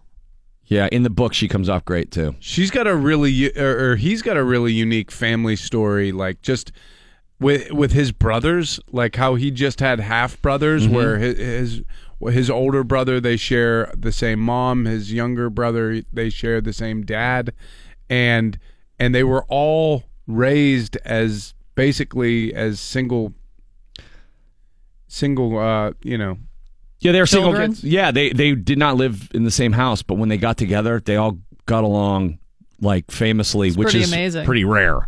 So they they had a pretty close uh, sibling relationship, despite the fact that they were raised differently in they were different like, parts of the oh country. my god there's other th- there's there's a brother i've grown up alone this is awesome It's really fun to watch that documentary, though. If you don't have time for the book, it is it's a big one. It's very good. but th- it, it's a lot of fun to remember how talented that guy was, particularly early on when nobody had ever seen anything like Billy uh, or uh, Robin Williams. You know, Billy Crystal became his best friend uh, and Yeah. recounts like the way that they interacted with each other, and it's some of those early comic relief appearances are so oh my fun. God, so great i remember the first book of stand up that i ever bought was written by this woman. Her name is judy carter and it's called like stand up comedy the book or something. And i opened the first page and she's describing her uh, walking into the comedy store and walking into a rehearsal where Robin Williams was preparing for a show in the main room and he was rehearsing his scatological comedy routine for the night where he's like, okay, I'm going to go over here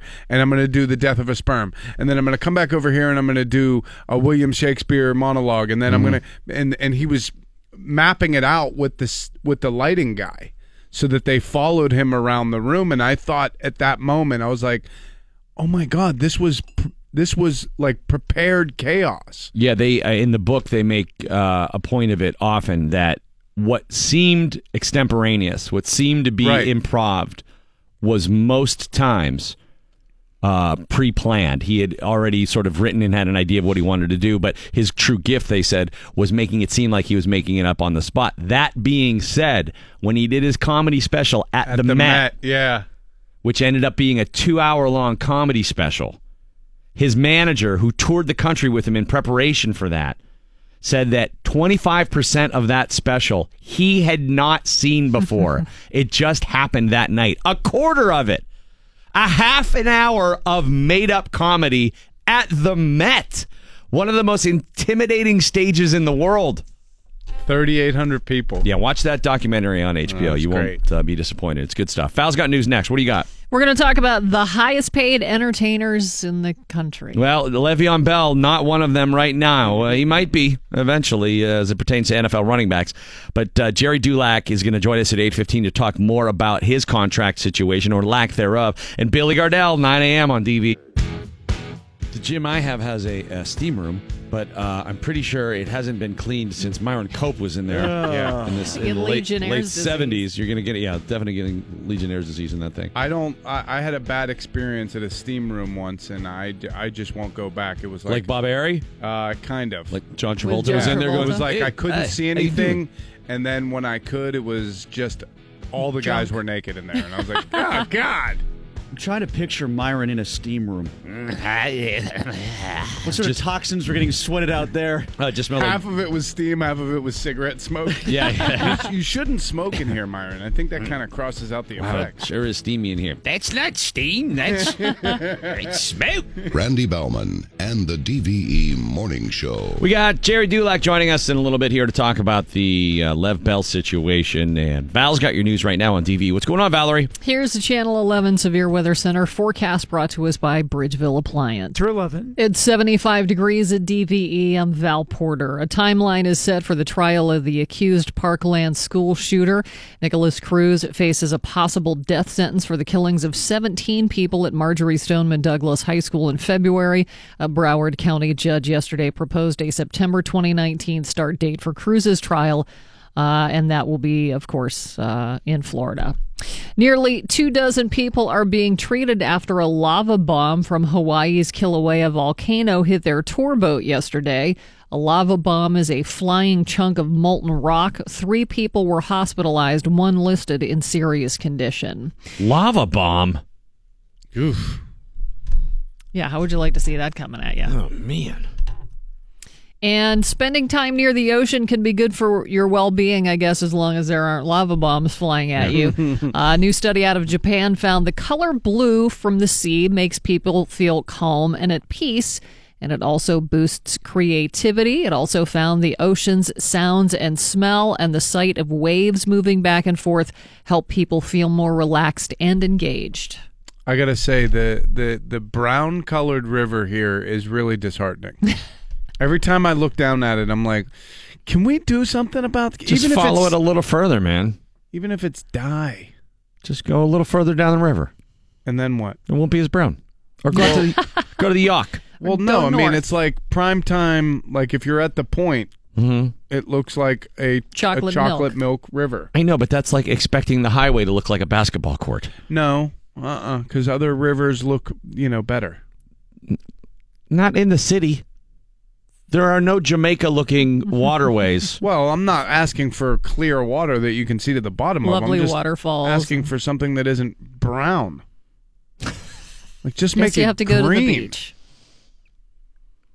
I'm not asking for blue even. well, usually one side is less brown, so just stare at that right. side. Yeah, you can see the clear. Yeah. Mark. Just go to Mount Washington first. Go to the Overlook. See see which, Which side, if the Ohio, or if the uh, Ohio, Allegheny, or, or Mon gives you a different perspective, and go stare at that river. I listen. I, I just didn't realize I was talking to a Brown River apologist. I didn't. I didn't realize that. I'm not a Brown River apologist. I, you kind of sound like it. no, I just think you're asking a lot out of something which is essentially a highway. For it not to be brown, Yeah. Do you want to go uh, eat sushi off of the Parkway? You wouldn't do No. that. You wouldn't Uh-uh. expect it to be clean enough. I'm not asking to eat sushi on the on the riverway. I'm just asking for it not to be brown. Go down to Yough. No, I don't want to go down the Yawk. Why? I, I Elitist. I don't want to see a river. I want to. I like. Yeah, go not- swimming. Go down to York. No, I, I just. It's where I live. You see the river just because you can't don't have a choice. Why do you hate Pittsburgh?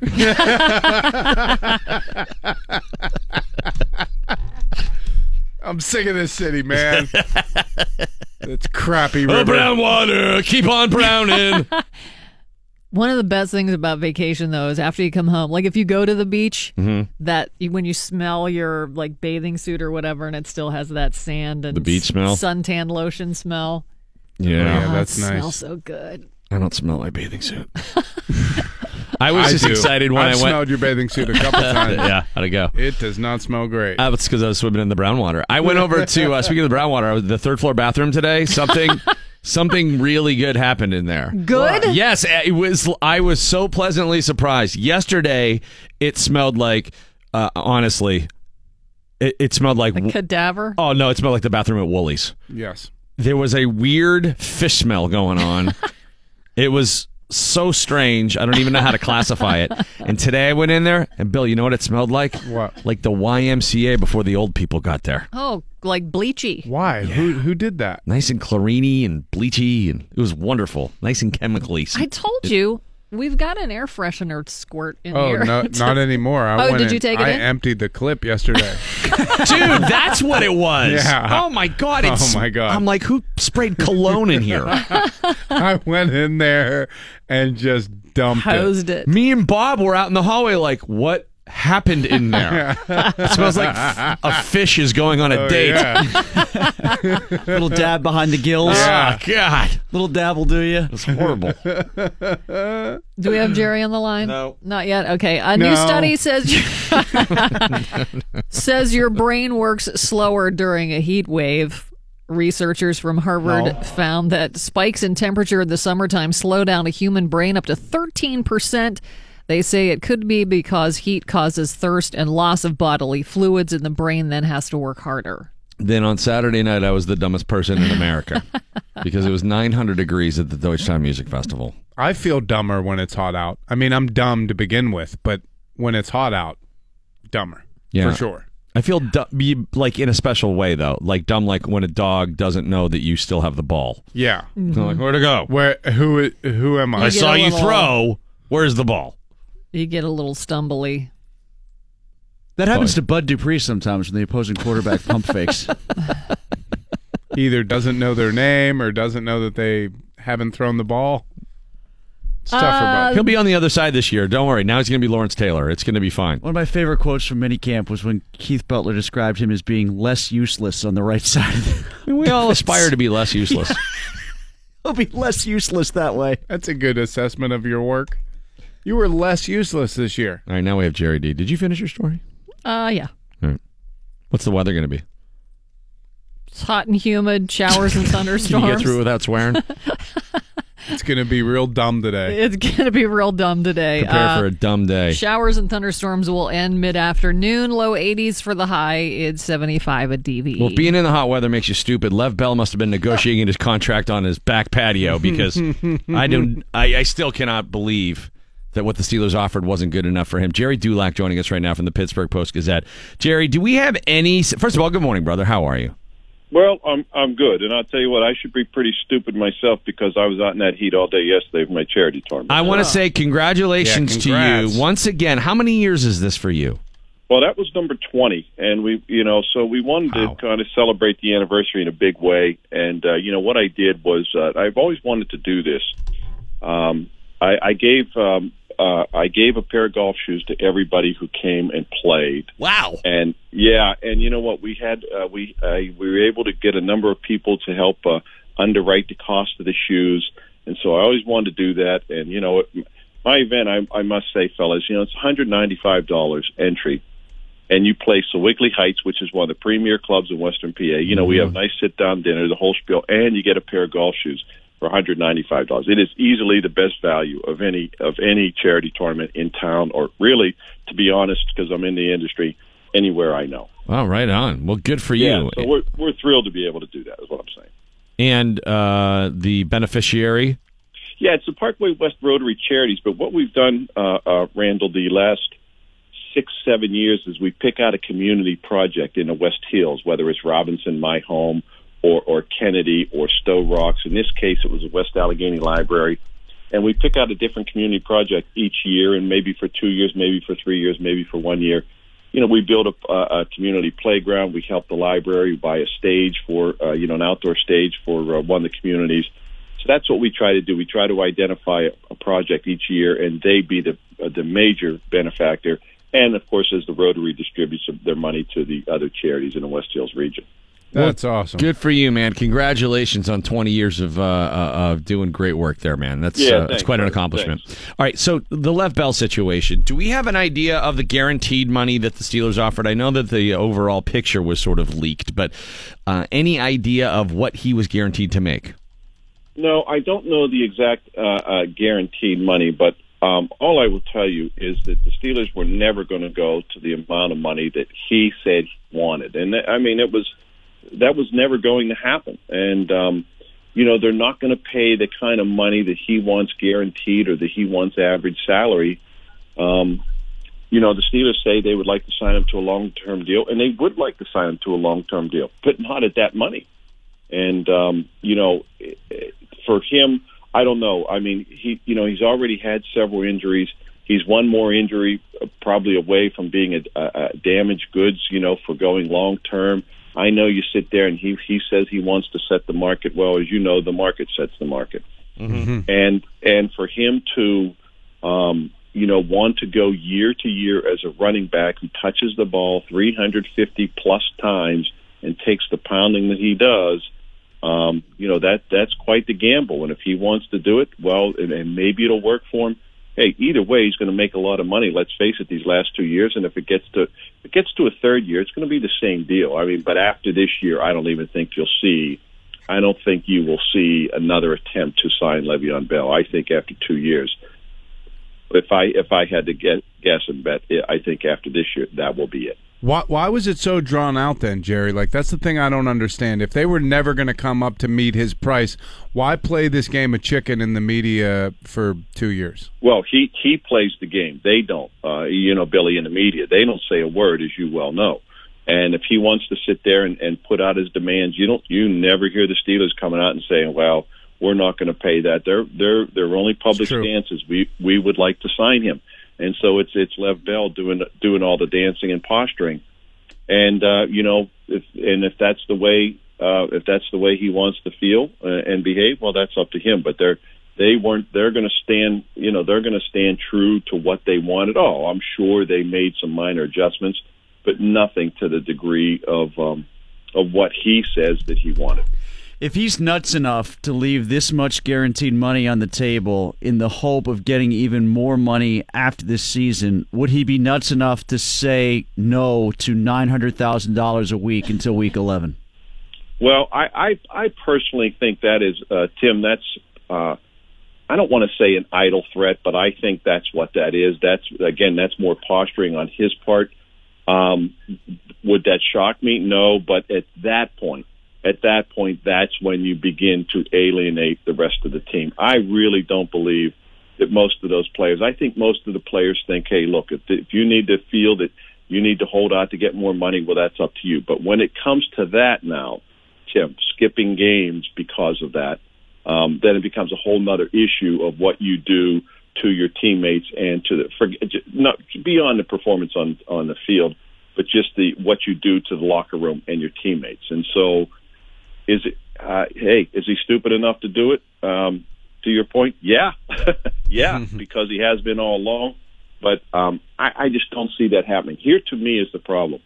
He missed one training camp, and you saw his performance last year. To me, slightly above average. I know he touches the ball a lot, but to, you look at his numbers, slightly above average. Only three runs longer than 20 yards, no run longer than 27. Averages 3.9 yards behind arguably the best line in the league with, on an offense that has Ben Roethlisberger and Antonio Brown. Two big distractions right there to what you do.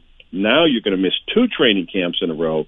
All of a sudden, uh, the problems he had last year are exacerbated by five. And I just think, he, you know, when you start missing camp like that, now all of a sudden things begin to deteriorate. And I think you'll see the same thing again if he skips all of camp, which I expect him to do. How does this rever- reverberate through the locker room?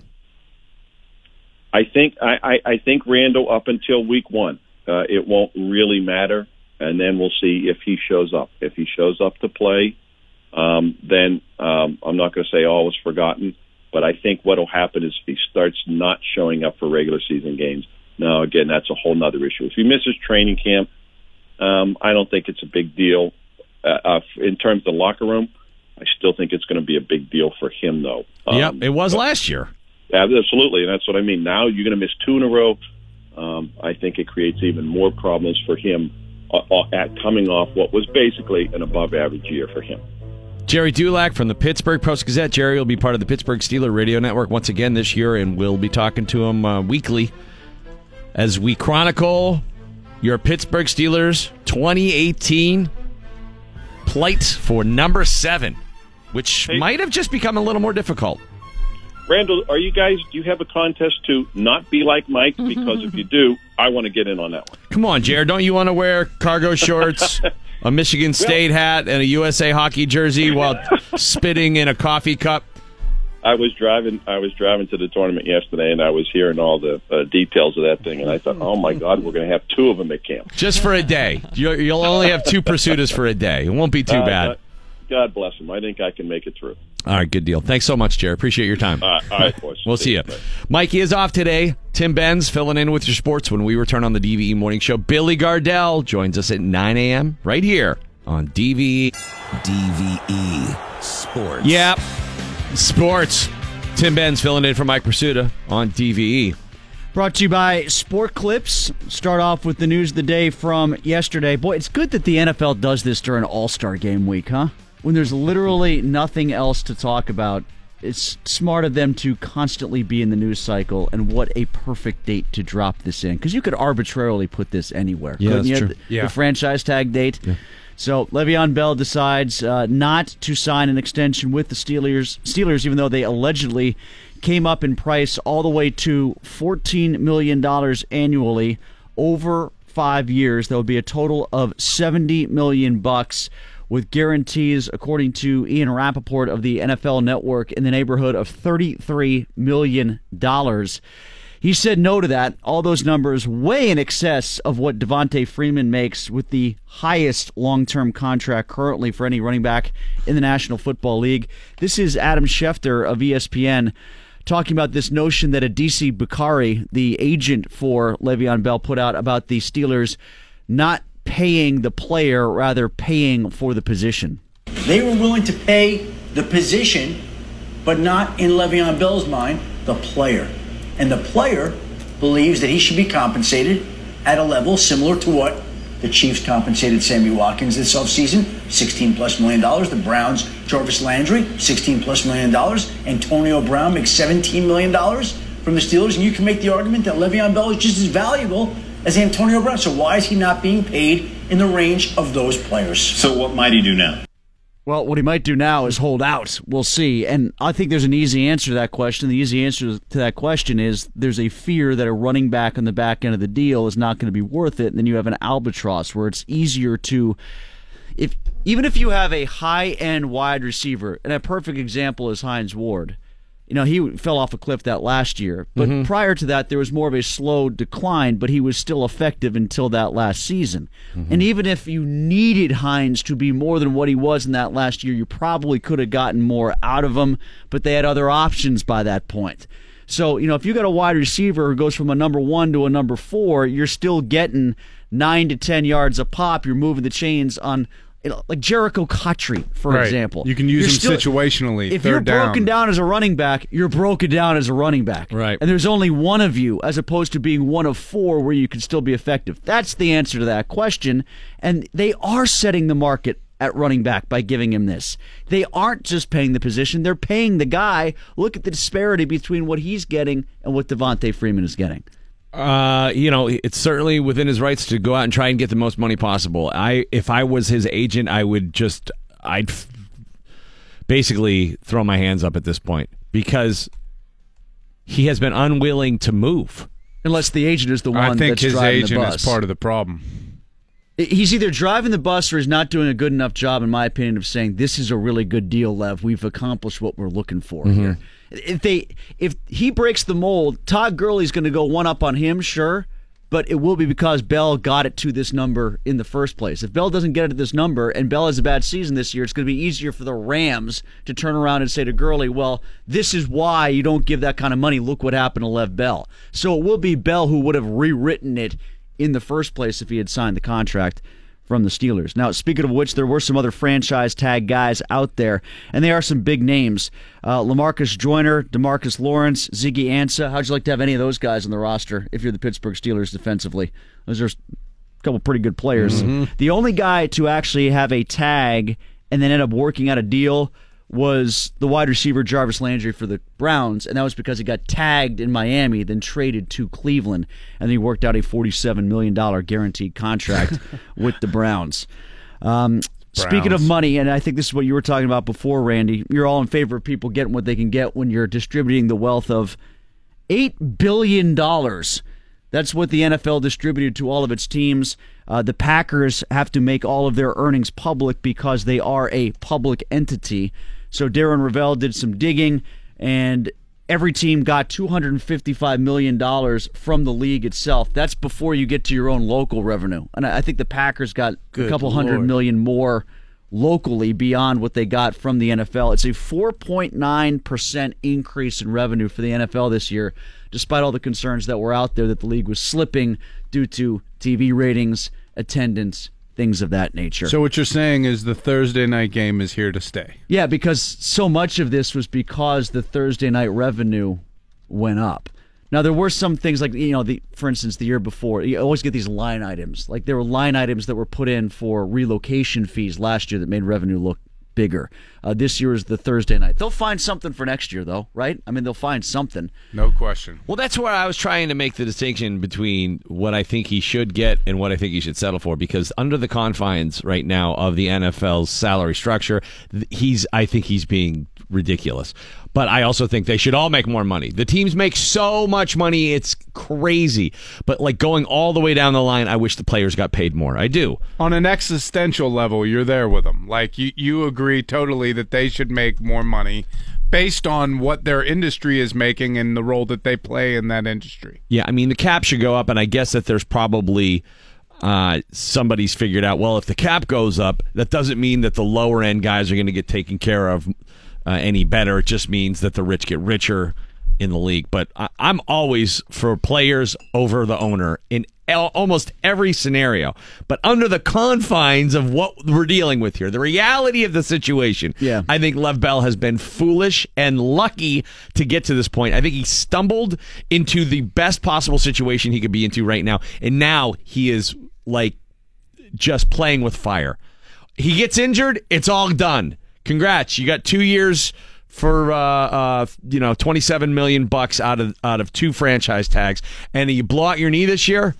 All of that guaranteed money's gone. All that big contract's gone. Right, and teams that make bad decisions about veteran players are also quick to turn around and make bad decisions for the future too. So like if he's washed out with the Jets or the Dolphins in a couple years, who's to say that they won't let him go? I mean, I, know he'll still get some of that. He'll get guaranteed money, and you know it'll come out fine for him. But you know, look the way Adrian Peterson has bounced around and been a nomad on the back end of his career. drop career. off at that position. Right. Yeah. We've exactly. seen it time and time again. Why would we think it would be any different for him? They Is he going to just transition and become a wide receiver? Well, then he's going to be what you know one of the highest paid wide receivers in the game. I think if you're competing for Super Bowl, like if you're a team competing for championships, you don't spend that money. You don't spend that money on him.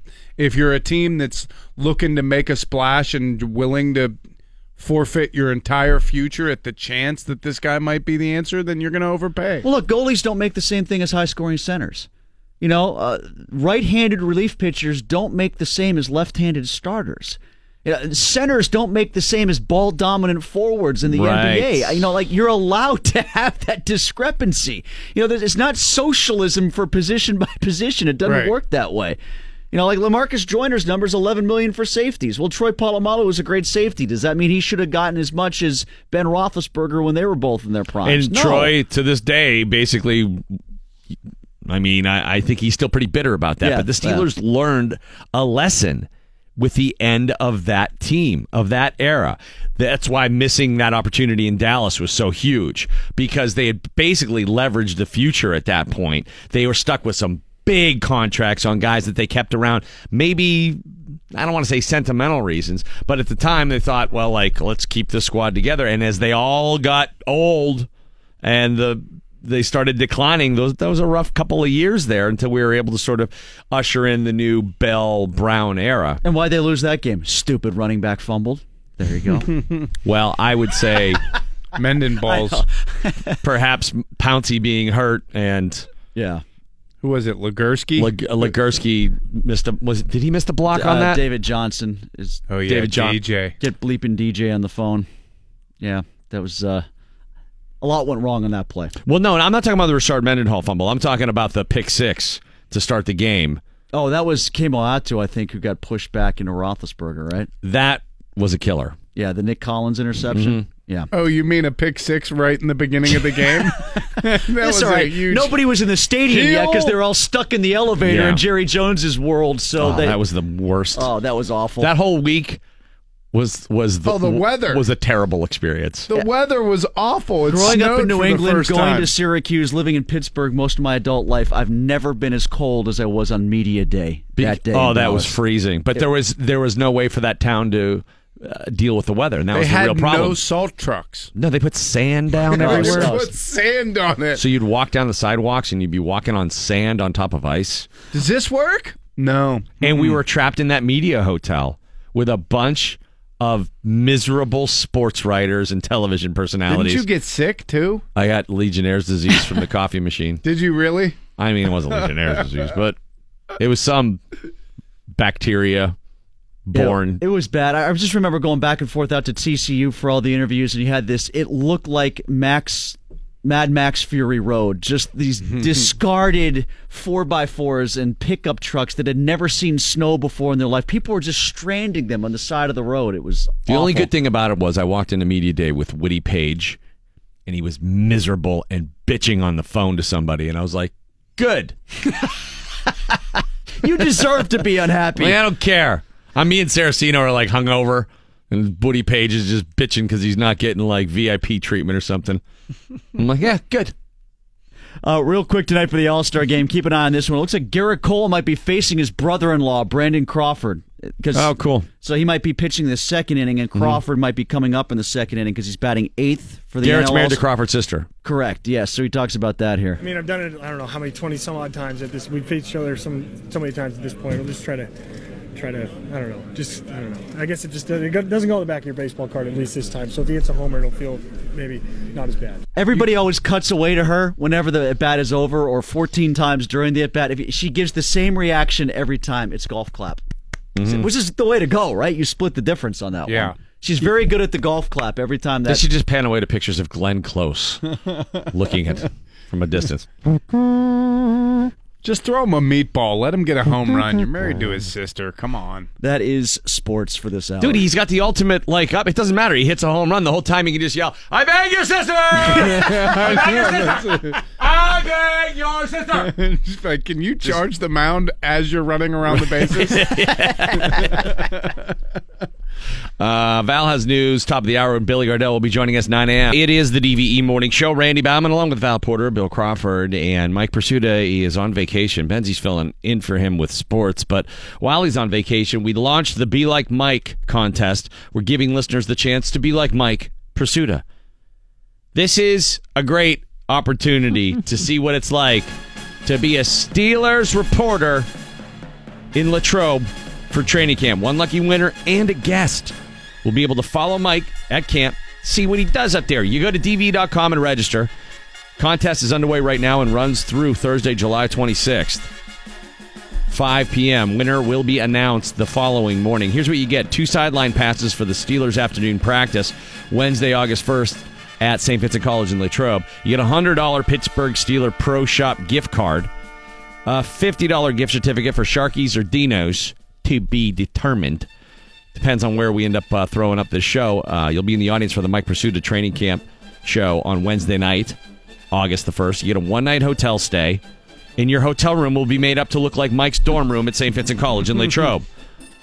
You'll have uh, a complete wardrobe from the following day: cargo shorts, Steelers golf shirt, Michigan State baseball hat, a USA hockey jersey. There'll be a, Br- a Bruce Springsteen poster on the wall, a coffee cup to be used as tobacco, spittoon, old fashioned porn.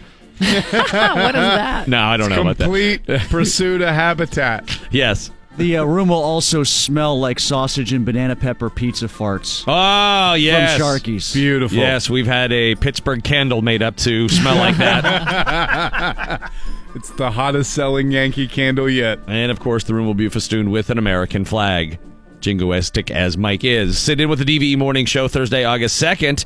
Watch us as we interview Steelers players and coaches, and then you'll receive two tickets to the Steelers Tennessee Titans preseason game on Saturday, August 25th at 4 p.m. Be like Mike Prisuta. Log on to DVE.com and get registered for that today. It's such a good contest. And easy. You just got to register. That's it. Yeah. Um, you know, I don't do the I don't do the the uh the digital digital dating there or anything like that. Never done it. No don't online dating for No, you? no, not a Tinderer or No? anything like that. Never. Not a uh, farmers never- only Never guy? been a farmers only kind of guy. Which is basically that's white people only, right? Isn't that isn't Yeah. that what that one is Mhm. for? You Uh, don't, you're not on blackpeoplemeet.com? um, no. Hmm. But I did go to that rib place that Wendy Bell told me to go to. Awesome. In Homewood. Yes, Been Del- meaning to get over there. delicious. Did you meet anybody? No, but I ate some meat. One lady put this on her Tinder profile. It has people freaking out a little bit because it seemed like she was being serious. A registered nurse, Nicole, 26. I'm looking for a lifetime partner who is really hardworking, humble, and healthy. All right. Sure. Humble and healthy. Tinder, when you say lifetime partner, I, I don't know. It might be coming on a little heavy right from the get go. He must have both lungs and kidneys, That's important.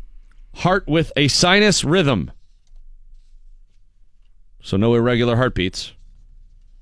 And must not smoke or do anything to harm the liver. Wait, is she just trying to harvest I was harvest his just body? thinking the same thing. She's trying to harvest organs and sell them. That's all anybody can take from this. Selling them on the dark web? Chick's going on the dark web. Hey, why is this bathtub full of ice? No, no reason. Selling stuff. It's, a, cr- it's an ice bath. A lot Cold of immersion. Jump in. we talked about this I think last week, but wh- a lo- what a lot of my friends will do is when they go out of town, they'll activate a Tinder or Bumble or whatever, because then they don't have the embarrassment of running into somebody who's like, "I went to high school with you," Right. because Pittsburgh You're is just on there. They're looking for a small. night partner. Yeah, that's not right. a life partner. exactly. I settled down every night. Then in the morning, I'm free again. I get one almost every night, ma. Almost every night. he got his paw stuck in the front there. It's hoof. Hoof. Mom, I'm going to take this. Goodfellas Tinder, Tinder dating would be that would be bad. If you ended up with the Joe Pesci, Horrible. terrible. Yeah. Well, would you be the wife or the girlfriend? Well, he he was on a date when he ended up murdering Billy Batts. Don't forget. That's true. Yeah, that's true. He took her home and then came back. Keep him here, Yeah, he took her home like a gentleman, like a gentleman. and then went back and killed someone. like a gentleman. He did kill him like a gentleman. He buried him like a gentleman. Stabbed him in the trunk. Gentlemanly. And then in casino, he came back and stabbed somebody with a pen, too. That's right. Yeah, you don't talk to his friend like that. One of the many horrible things about Godfather 3 is that one of the assassinations at the end, spoiler alert, spoiler alert. No, uh, don't ruin it. Yeah, no, it, they ruined it. Trust me, I won't be doing any ruining. it is our, you They can't made ru- up for it at the end when they killed Sofia Coppola, though. she had it coming. That was, thank God they did that. But they killed the one guy, the president of Immobiliare. they kill him like he's got all the security, and he's like, I have to whisper Michael Corleone's message to you. And they're like, It's okay. We checked him. It's clean. And he's like, Sure, go ahead. Get right next to my ear. Nothing weird about this at all. I'm fine with a killer coming within one centimeter of my ear. And the guy takes his glasses off of his face and then stabs him in the jugular with it and kills him. How does he know that's going to work? My glasses dropped off of a desk last week and broke into like four pieces. The guy's wearing contacts that day. Well, they just Damn don't it. make things like they used to. Foiled. He's wearing contacts. He's like, Hey, where are your glasses? Oh, Hold I on, left he's them on the holding his eye nightstand. open. That's what he whispers to him. I thought you wore glasses. I can't kill you now. Uh, I feel really embarrassed. I was supposed to kill you with glasses, and uh, Did you know you could do LASIK in the Vatican? Pocket protector. choke on saline solution. You have a pen? Billy Gardell will be joining us for the entirety of the 9 a.m. hour, and Val will have news to kick things off. We're going to talk about the little things you always argue with your partner over. Brad Williams. Um, You argue with your partner over Brad Williams? this is one of the little things. Did you mean that as a pun? It was a That bad would have been joke. terrific. Yeah. Go to dv.com, register to be like Mike, Mike Prisuta. I went over to uh, speaking of the Brownwater, I was the third floor bathroom today. Something, something really good happened in there. Good? Yes, it was. I was so pleasantly surprised. Yesterday, it smelled like, uh, honestly, it, it smelled like. A cadaver? Oh no, it smelled like the bathroom at Woolies. Yes. There was a weird fish smell going on. it was so strange. I don't even know how to classify it. I told you, we've got an air freshener squirt in Oh, here. no, not anymore. I Oh, went did you take it I in? emptied the clip yesterday. Dude, that's what it was. Yeah. Oh my god. Oh my God. I'm like, who sprayed cologne in here? I went in there and just dumped Hosed it. Me and Bob were out in the hallway, like, what happened in there? it smells like a fish is going on a Oh, date. yeah. Little dab behind the gills. Oh God. Randy Baumann and the DVE Morning Show. Please welcome back to the show, Billy Gardell, ladies and gentlemen. What's up, cousin? Hey, Billy. Hey, everybody. What's up, Kai? How you doing, Kai? Oh, I'm getting through it, buddy. Getting through it. How are you? How's everybody up there? Is everybody learning Russian? Yes, I did a long time ago. Randolph Bomsky is uh, my uh, Russian name. Fantastic. I miss you guys, man. I've been out on the road a lot, and uh, sorry I missed last week. Oh, no worries, Miss man. you too. Glad yeah, to you've been- you this morning. You've been bouncing around. You've been missing. We've had uh, the weather of like. Uh, The rainforest. Yeah, it's like biblical, basically. It's either What- what flooding or it's 100 degrees Or and both. muggy and storming here in Pittsburgh. Nice. We got uh we got uh we're going into the crazy part of California where it's 112 out and everybody says it's a dry heat. Oh, the day you went to the Buccos game on July 4th, right? Good Lord. I, I the, when I went I went to the Buccos game July 4th and if it wasn't bad enough that we lost by 17 runs twice that week that we lost that night too box. Well, it was so hot I, I literally had to. I, I just cut strips of my clothes off when I got home. I just cut strips and peeled. That's what I did. I think I exfoliated my body by getting undressed. It was more like shed, yeah, like a s- like a snake type situation. Well, you guys are dealing with floods, though. I was reading up there. The wasn't there a road that just kind of fell off the side of the hill? Yeah, Route Route 30. 30. My God!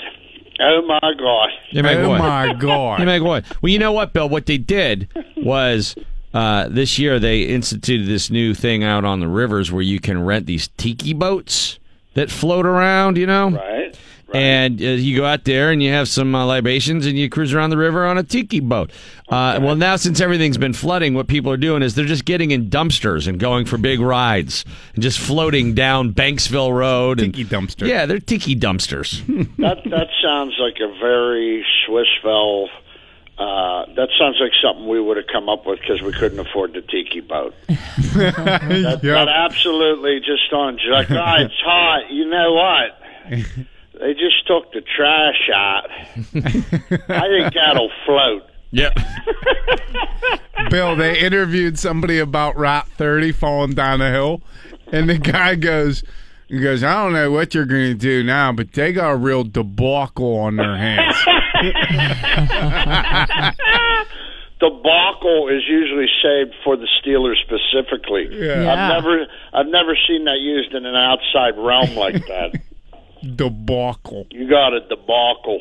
That's a debacle. It's, uh, it's a real debacle out there. And then What ho- else is going hopefully on? it's not Hopefully, it's it's not toxic. right. That's great. That's Barry from Squirrel Hill. it's not toxic. All right, I got to go. We're going to wheel this dumpster down to the lawn. Val's got a news update for us right now. Billy's hanging with us, and uh, what's going on there, Valerie? Here's the Channel 11 Severe Weather Center forecast brought to us by Dormont Appliance. Ventura 11. It's 75 degrees at DVE. The news is brought to us by CCAC. There are reports President Trump gave Russian President Vladimir Putin a gift from the District of Columbia. Russian state news reports that Trump presented Putin with Alexander Ovechkin's Washington Capitals jersey and a puck. Oh, I thought he gave him a copy of the Constitution to edit. Yeah, he's like, here, you can wipe your arse with this. Putin was seen giving Trump a World Cup soccer ball during their press conference yesterday. Ovechkin. And, and then Putin gave Trump a ball, but we didn't get to hear about that one. uh, You know that soccer ball has a microphone in it. There's oh, no that's doubt. what uh, Lindsey Graham said. Here, please do favor. Put in White House, okay? Very nice. The old Trojan ball. Hey, there's still time to get your uh, Mega Millions ticket jackpot for tonight's drawing. Three hundred seventy-five. What are we seventy-five. up to, Val? Three hundred seventy-five million. What's that in Oh my God! What? What?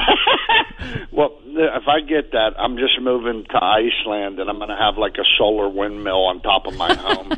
I'm going to walk around in like a white tuxedo with extra long tails, just sipping some kind of weird nature tea, and wearing really thin sunglasses that I have to squint through to enjoy the shade.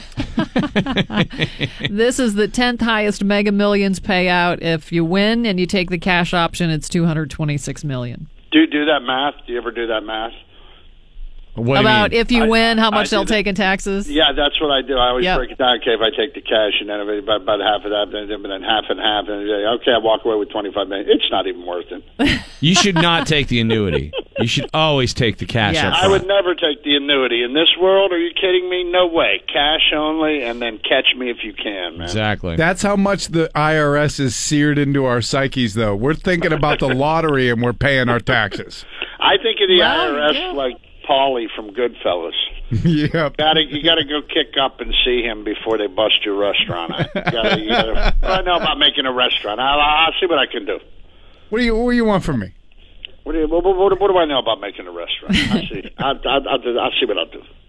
Speaking of rich people, Jeff Bezos is now the richest person in modern history after his net worth hit 150 billion.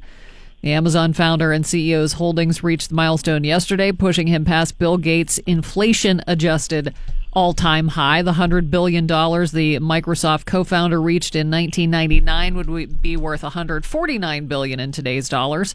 Gates is the world's second richest person, followed by Berkshire Hathaway CEO Warren Buffett, Facebook CEO Mark Zuckerberg, and Amancio Ortega, who founded the retailing group Inditex.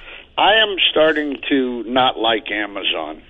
Starting. No, I'm, I mean no, I mean I'm starting not to like the the ordering at home. At first, I thought it was really cool that okay, you don't have to go mess with the store or nothing, and but I think Amazon is destroying marriages now. Mm-hmm. How?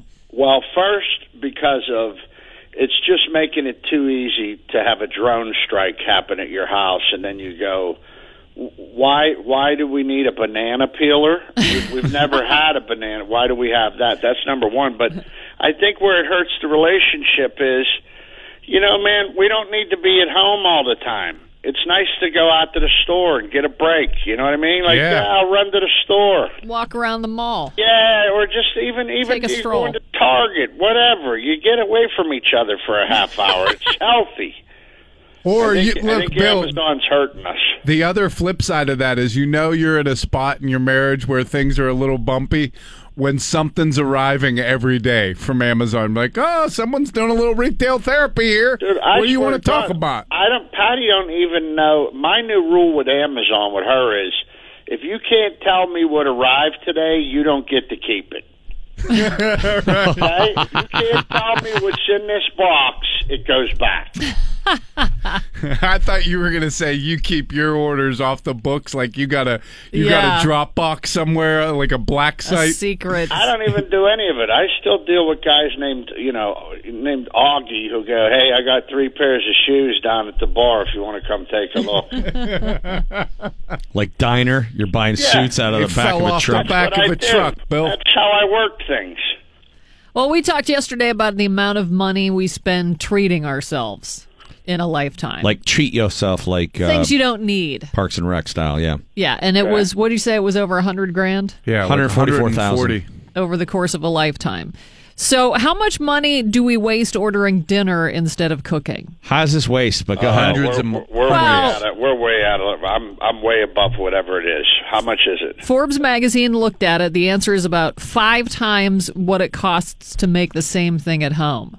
Yeah, we're way over. We're Patty and I are really bad about that. They looked at over 80 different dinner recipes and compared what they cost at the average restaurant Uh-huh. to what they cost if you would make it from scratch. So they found the average dinner from a restaurant is $20.37, including a $5 de- delivery fee. That's compared to $4.31 to make it at home. So about We're- a $16 difference. We're so bad at eating out and ordering stuff, and I'm I'm I'm starting to sound like my dad because we've had the appliance popcorn tragedy happen. Have you guys been through that yet? No, what do you? What's that? Okay, when you own a home, and Bill, when did you buy your home? Uh, two years ago. Okay, so you got about eight to go. And then here's what happens it's the popcorn tragedy. First, the dishwasher goes, then the fridge goes, then the AC goes, and what happens is all your appliances, because you know, I you know, I, I got a friend of mine who's who's a doctor, and he came to to uh, visit the other day, and he had a doctor's bag that his mother bought him when he went to medical school 40 years ago. You know, it's back when they made stuff that you bought once. You buy that once, it's all you'll ever need. So these scumbag corporations have figured out, all right, we'll build this. You know, the, the average American can afford this for 10 years, then we'll make it bust and they'll have to get another one. They did it with cars, they've done it with everything. So the popcorn tragedy starts. The the the fridge goes and then the then the uh then the dishwasher goes then the AC goes in my house it sounded just like my dad the other day I go well I'm pretty sure that stove's good for another 5 or 10 years. I I think we're safe on that. That's low mileage out there Yeah, I haven't been using that one too much. I don't know. You try to circumvent it, you know, go halfway. We try to do the blue apron thing, which, but then it That's felt worse. like the IKEA of food service. It's like, what? Do I work for Blue Apron? That's you worse, gotta, Bill. yeah, you got you got to build that you got It's- where, where are we at with that Val It's three times what it would cost. wow Okay, if you so bought the ingredients and made it from scratch. Now this is their av- they're dividing it up per meal. So Right. uh, some of the meals with the biggest markup: spaghetti and meat sauce. The average cost at a restaurant twenty one dollars. It costs just three dollars per serving at home. I literally got spaghetti and meatballs at a place on Saturday night, and I spent twenty four dollars to do it, and I was so glad. To, I was completely happy with it. But I'm would like, you- this is this is uh, uh, just This an absolute fair affront.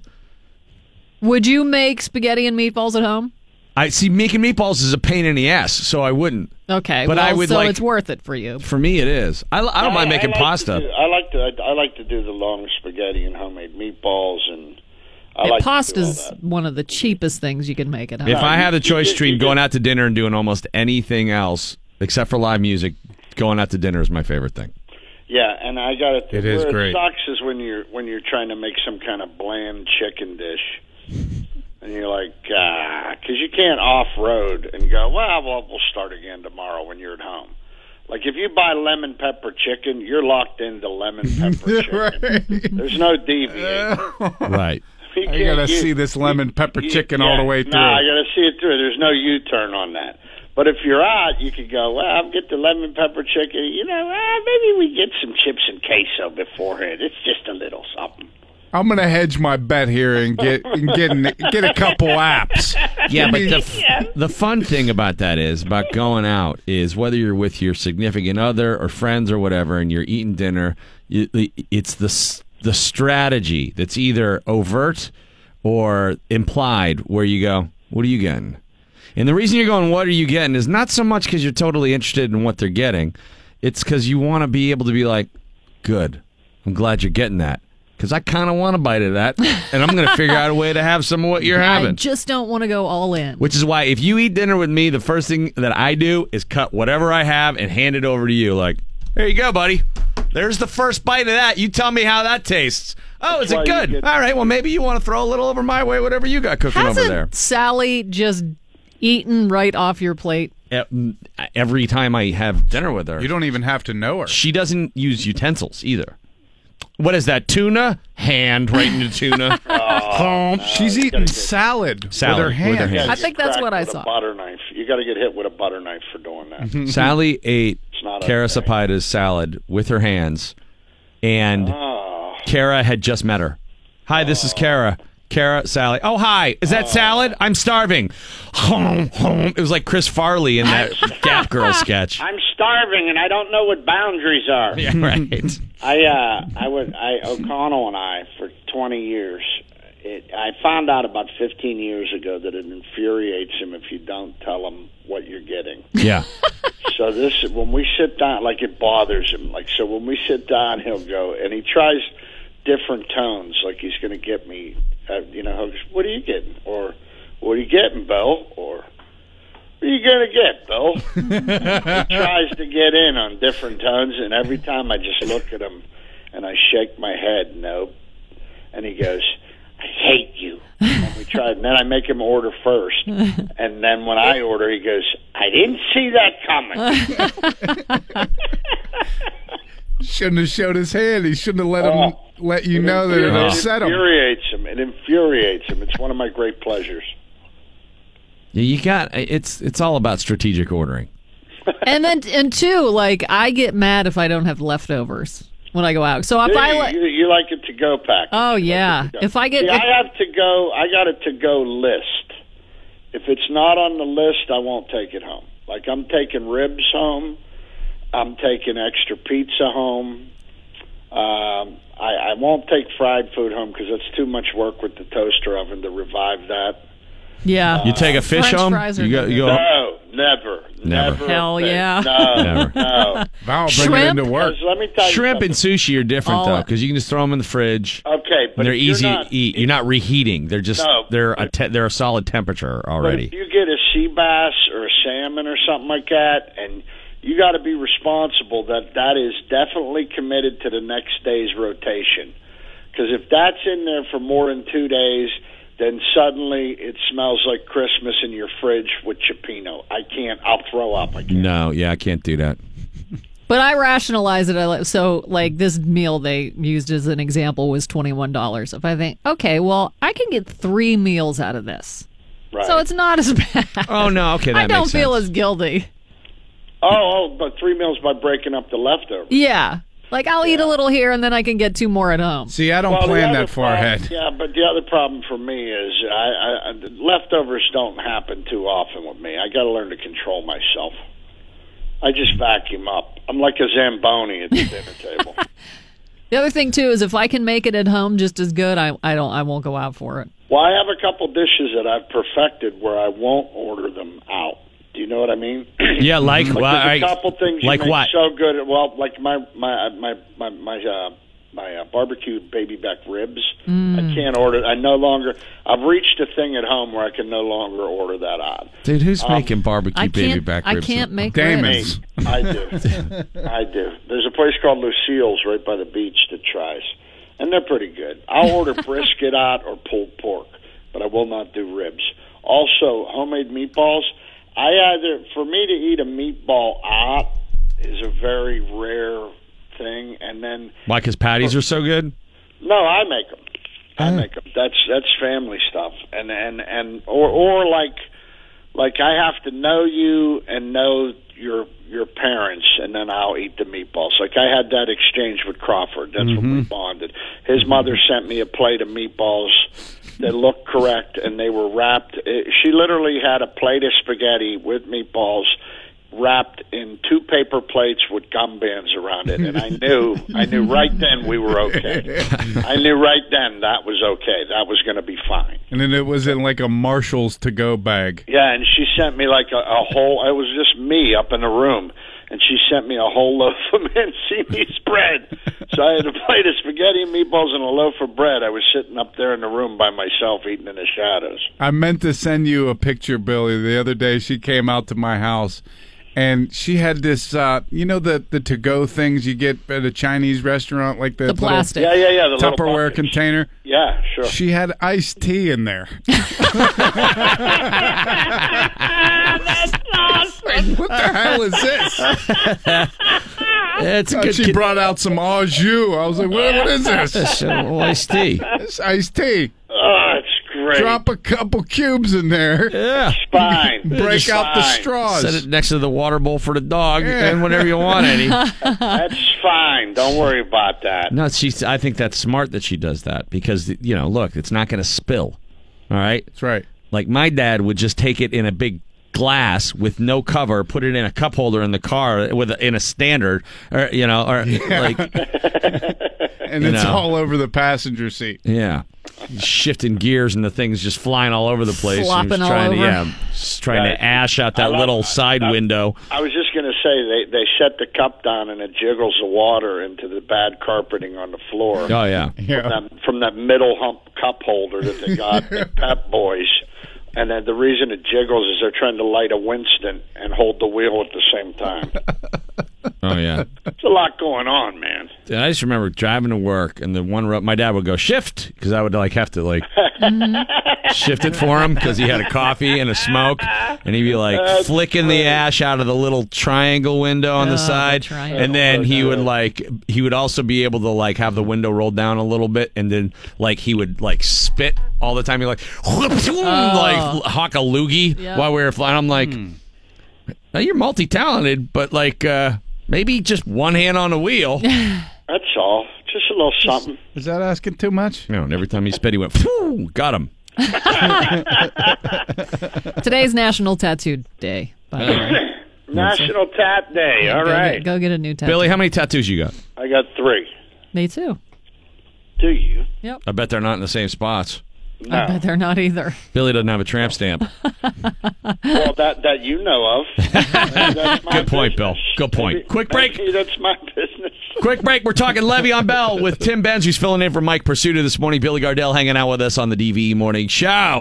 DVE Sports. All right, we got Billy Gardell on the line in Los. Well, no, he's in Orlando uh, this morning. There. Uh-huh. Yeah, and uh, Tim Benz filling in for Mike Prisuta with your sports this morning on DVE. What's up? Le'Veon Bell is up, and he's up against the franchise tag for 2018. Oh boy. He will not get a franchise. He will not get a long-term deal. He will play on the franchise tag, which means a mere 14.5 million dollars this season. But then that's it, and he goes free agent after that. Can I ask a question? Of course, Didn't we offer like seventy million for five years last year? 60. Sixty for five, right? Last they, year. they moved it up to 70 this year, according to NFL.com. okay, and you're two busted knees and a groin pull into this operation, right? yeah. Good luck in the free agency. Plus yeah, and a couple suspensions. suspensions. Yeah. And I want to know how much that played into this. Like, that's one of these details as far as what the guaranteed money was or wasn't. What was it guaranteed against injury, suspension, etc. That's well, a detail hey, I'd love look, to find you out. Bring a, if you pull a car into Sears out in Monroeville, the guy's going to go, "Well, you got eighty-five thousand miles on this thing. What do you want me to do?" well, that's part of the reason why it's being suggested he might hold out this year until the very last minute to get in to get that accrued year towards free agency. Here's what Adam I wouldn't Schefter. do that. I wouldn't do that. Here's what Adam Schefter said about that.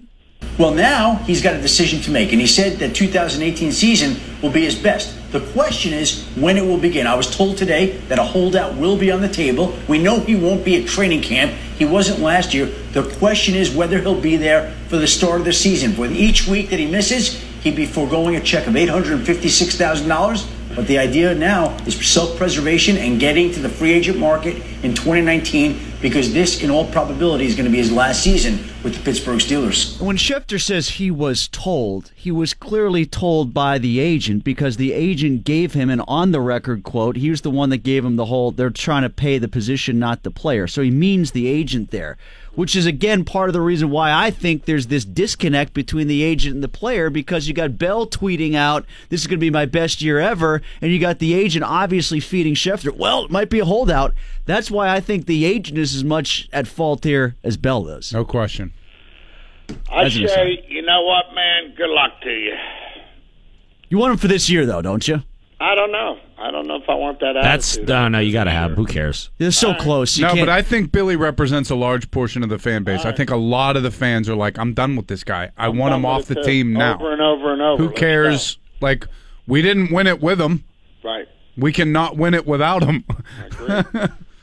NFL is in the black even more than what it was before, despite all the negative news about lower TV ratings and fans not going to games and things of that nature. The whole national anthem flap. 4.9% increase in revenue from last year to this past season for the National Football League. Each team got 225 million distributed to it from an $8 billion pot largely due to the Thursday night football games, which we thought weren't going well, but I guess they're doing okay. Least the, the new deal was for everybody. Right.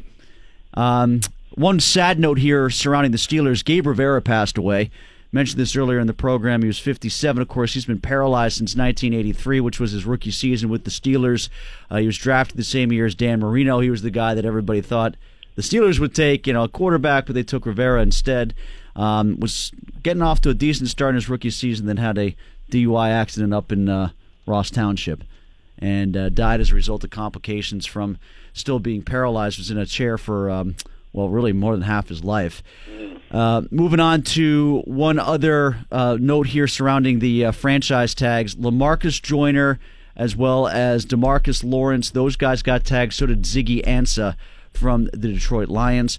Baseball is the All Star game tonight. Uh, after the home run hitting contest last night, Bryce Harper won the home run hitting contest, and the All Star game this evening, eight o'clock on Fox. Felipe Vazquez, the lone Pittsburgh Pirate.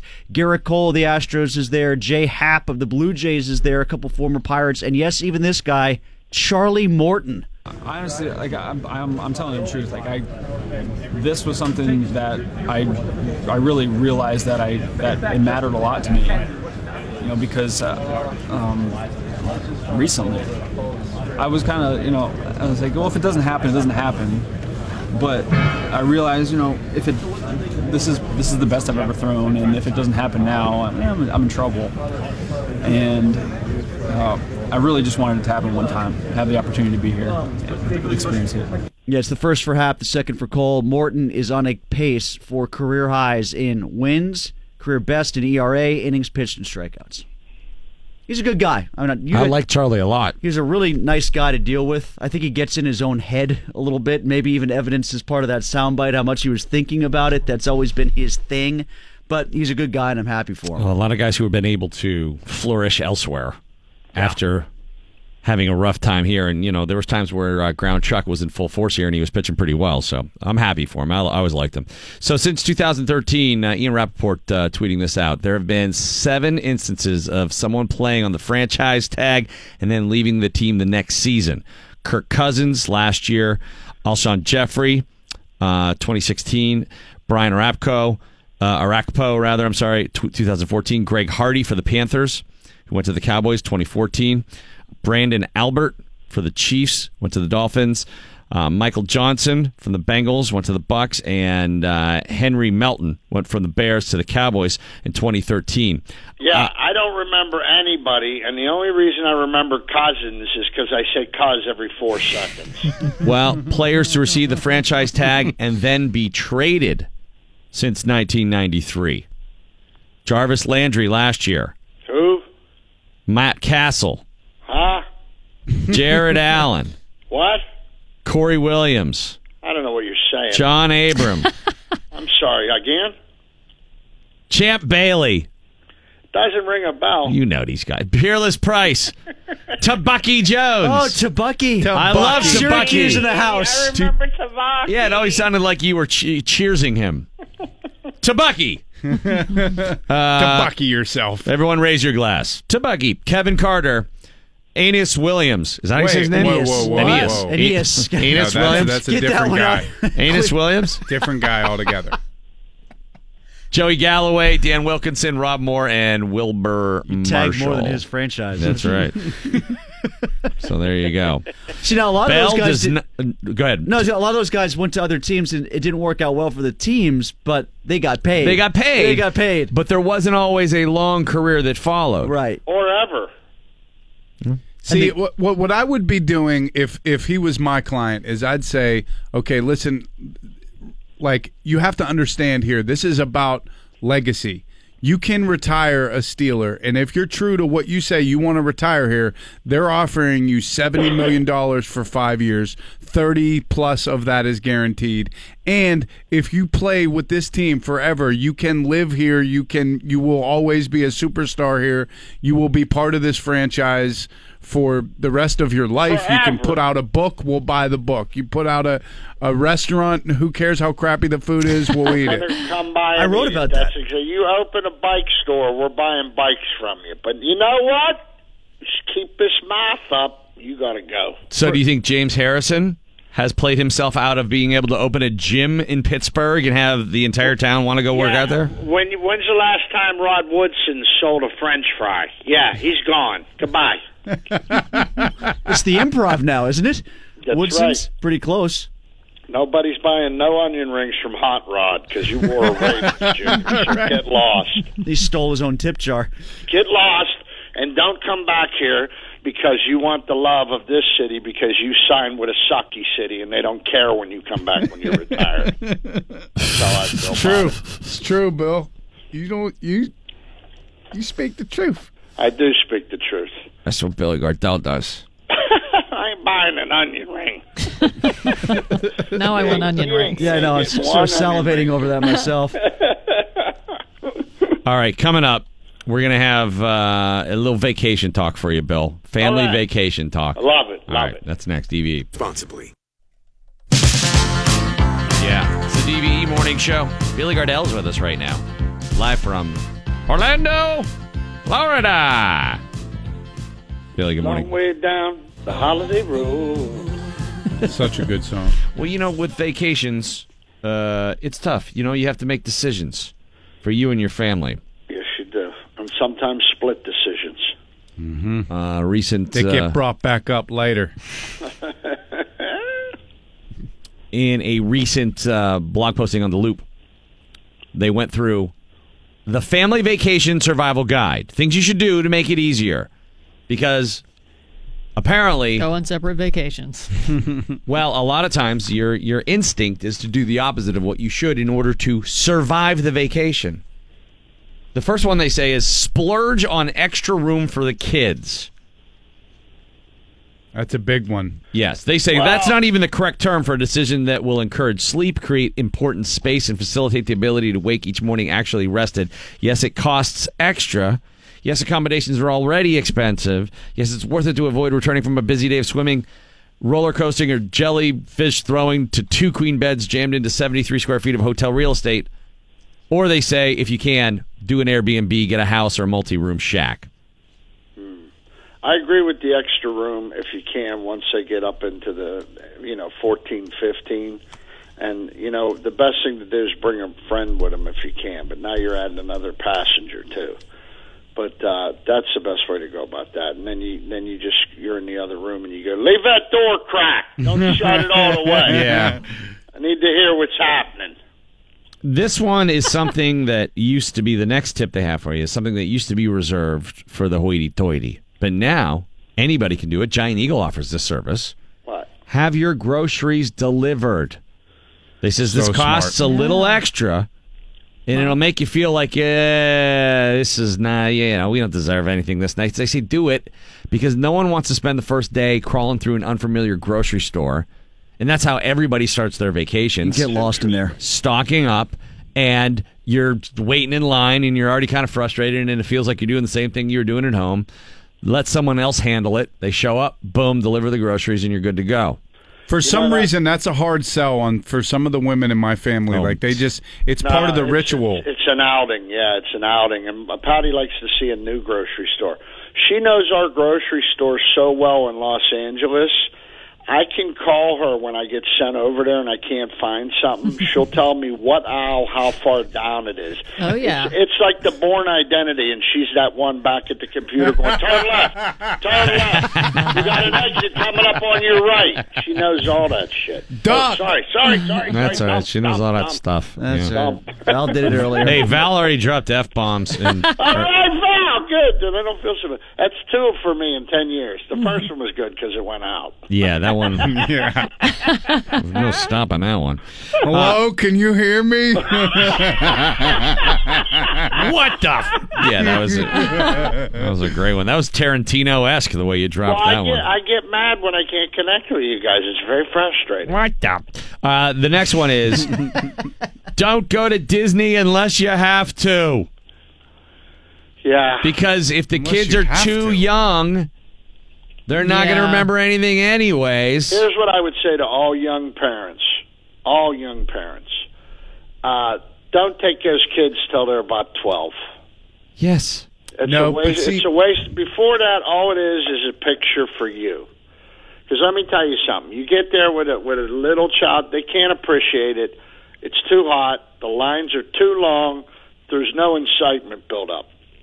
You need a good ten years of programming of looking at the commercials and watching the movies. That way, at ten, they're ecstatic. But Bill We- Bill has we a different outlook on this. took- Well, I, well, I'll hear a rebuttal, but uh, Will, we took Will when he was three, and he threw up all day on me. It was uh, don't. It's a waste of time.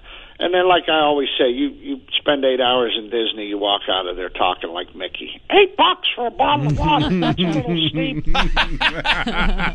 I'm just saying. See, Bill, I, I, I want to split the difference with you. I don't. I, what do you got? I think five is the starting age because Five. That's early. four or five. The the thing is, Bill, that especially for girls, is that they they're still in that totally obsessed with princess mode, and they are overwhelmed, uh, overjoyed when they see the princesses. Like now, my daughter, my daughters are seven and ten. They're past the princess stage. All right, you know what? We're going to make an amendment to what I said for the girls. I think if the girls go younger, because they evolve quicker anyway. So if, if the girls go younger, I think that's good. But for boys, ten, ten, or you're wasting your money. Ten. With a little boy, you could buy some some bottle rockets and a pack of gum, and have the same day. Oh, right. 10 years old. Yeah. Yeah. Yeah. And it's it's funny. Like if anybody is going to Disney, another thing that I'll recommend is you got to pay to have the memory maker. It's one hundred and fifty dollars. Best value of the trip. It's basically uh, your the memory band. maker. Didn't I see Clooney in that? Ninety-seven. Next thing they say to do: build Pictures in is what I'm build in off days. Yeah, relaxation well, days. You can't pitch every day, Rand. You need. You need I know, but a lot of times the itinerary for maximum amount of fun No. involves we're going here then, and then we're going here, and then we're going here. Yeah, I'll we made that else, mistake. I'll tell you what. Else, I, here's what I like when we plan a vacation. When we do our family vacation, I go there is one event a day. That's it. One event. We're not going to try to see everything a city has to offer in one day. One event leaves you time for breakfast. You go do that event, and then you come home. There's some rest. There may be a little pool, and then there's dinner, and everybody's still sane. Add mm-hmm. more than one event a day. It's, too much. Preload your screen, they say. What's that mean? That means fill up the iPad with stuff for the kids to watch while they're traveling cars, t- planes, trains, buses, whatever. Yeah. Give them the damn iPad and keep them busy with their nose in that thing. I don't know, man. Part of me agrees with that, and then part of me wants to say, "No, why don't you just stare out the window for twelve hours like we did and try to think some things over?" Play cows in the graveyard. I Figure it out. Dude, I'd listen to music nonstop and stare out the window. Yeah, and that's fine. That worked out very well for you. There's yeah. nothing wrong well, with that. I mean, did it? I don't know. Uh, uh, the, I, I'd never even considered this. They say rent equipment on vacation, like folded up strollers, stuff like that. Like Yeah. you know, like all the stuff for the kids. Just don't bring it with you. Don't don't bother with the traveling no, no, of all of that no, stuff. Just no, rent it. No, no, no. You cannot earn a dad stripe until you have felt like a roadie for the Rolling Stones blowing through an airport. Having car seats and umbrellas and cribs and high chairs and stuff. My Patty, when Will was a baby, Patty actually had a gravitational field behind her. She could actually pick up items from the security check to the gate. We'd somehow have four more Hudson news bags that we didn't need, and the survival of that became a fun game. Bring white noise so you can Well, sleep well, I at mean, night. I, uh, well, we're we're we're married. We're going with each other. That's plenty of white. But if you're traveling with someone who has sleep, you know, Issues, yeah. issues, you know, snorers or stuff like that, make sure there's white noise because sometimes you're cramped into a small area. Last two hotels I've been in have had those in the hotel room Yeah. now. They're becoming almost standard. Fairly common. yeah, well, that's because they're building all the hotels right near the highway. Here's one that I know most people are going to disagree with. They say, let your kids buy the stupid souvenir. Yes, it's it's too expensive. Yes, they're they're you're going to forget about it very quickly, but nothing makes them as happy at the time as picking up random stuff and gift shops offer those stupid quick, reasonably expensive options, they say. Fight the natural impulse to avoid paying for garbage and chalk it up to the price of your kid's smile. I don't know. I don't know. Everything you say makes me happy I don't have a kid to go on vacation with. Every single thing. Nah, you're a tiny-minded person. Uh, look, you're just selfish. All right, so um, I would say that the end of that statement is important. I would say, uh, like you know, in the, in the twenty dollar range, yeah. All right, pick that up. We both know it's going to be busted by the time we get on the plane. it's and it is a joy and a memory, and put it kind of puts a place marker in their brain where they were at. I agree with that. Now, seventy-five dollars for something ridiculous or a hundred dollars for something, we're not doing that.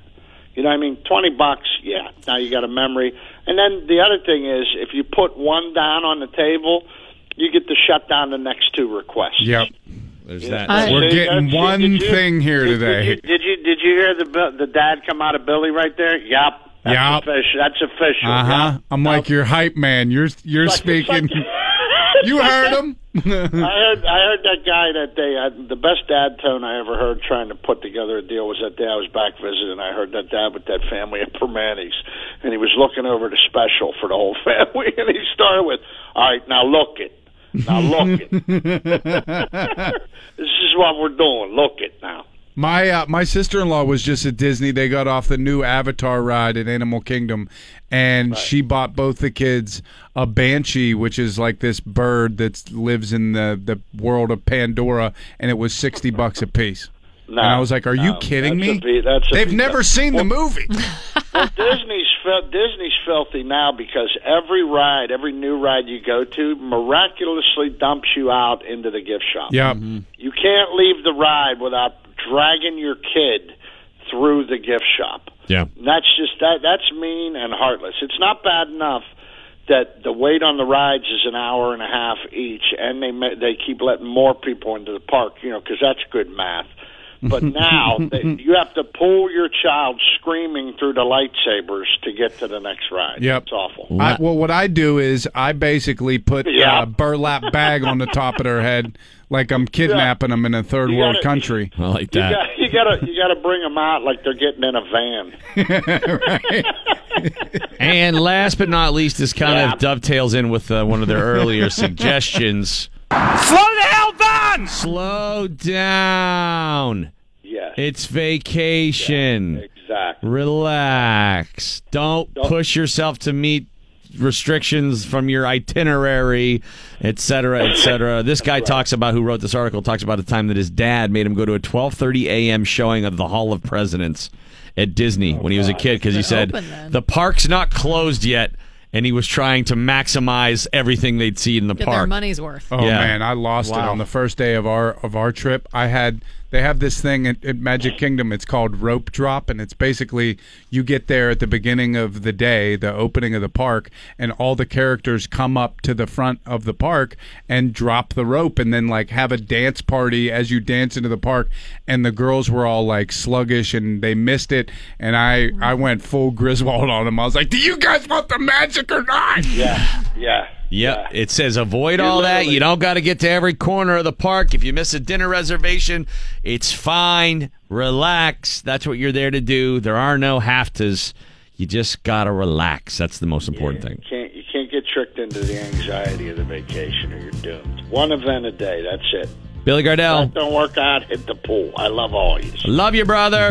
we got to go. Thanks to Gerry Dulac. Thanks to Mark Kaboly for talking to Lev Bell with us this morning. And uh, big thanks, as always, to Billy Gardell. Next Love week, buddy. Bill. We'll talk to you soon. Love you guys. Be Love you, well. Mac. Thanks, you, Tim Bill. Benz, for filling in today. Yeah. You got tomorrow, too, Benzie? I've got tomorrow, and then I'm off to Maine for my relaxing family Aha, vacation. yes. Don't, don't you don't need to see every corner of the state. Don't forget that. There's no corners. It's just a thumb. It is a it is a big thumb sticking out, isn't it? Sort of a thumb. Well, what is it doing to that part of Canada? Take that, Newfoundland. I got bike night tonight, Jurgles. Oh, Six good. to Is that eight. why you were dropping f bombs earlier, getting ready to hang out with the bikers? character. And the weather should be cleared by then. Comedian Louie Anderson joins us tomorrow. Jeff Conkle, Mr. Wednesday, and Mark Madden. Michelle's up next. Have a good day, everybody. Finished. You stay classy, Pittsburgh. Don't touch your face. I got him tight, Pittsburgh all day, baby. So now you gotta call me Ronald. Would you not eat my pants? Ronald. Mm.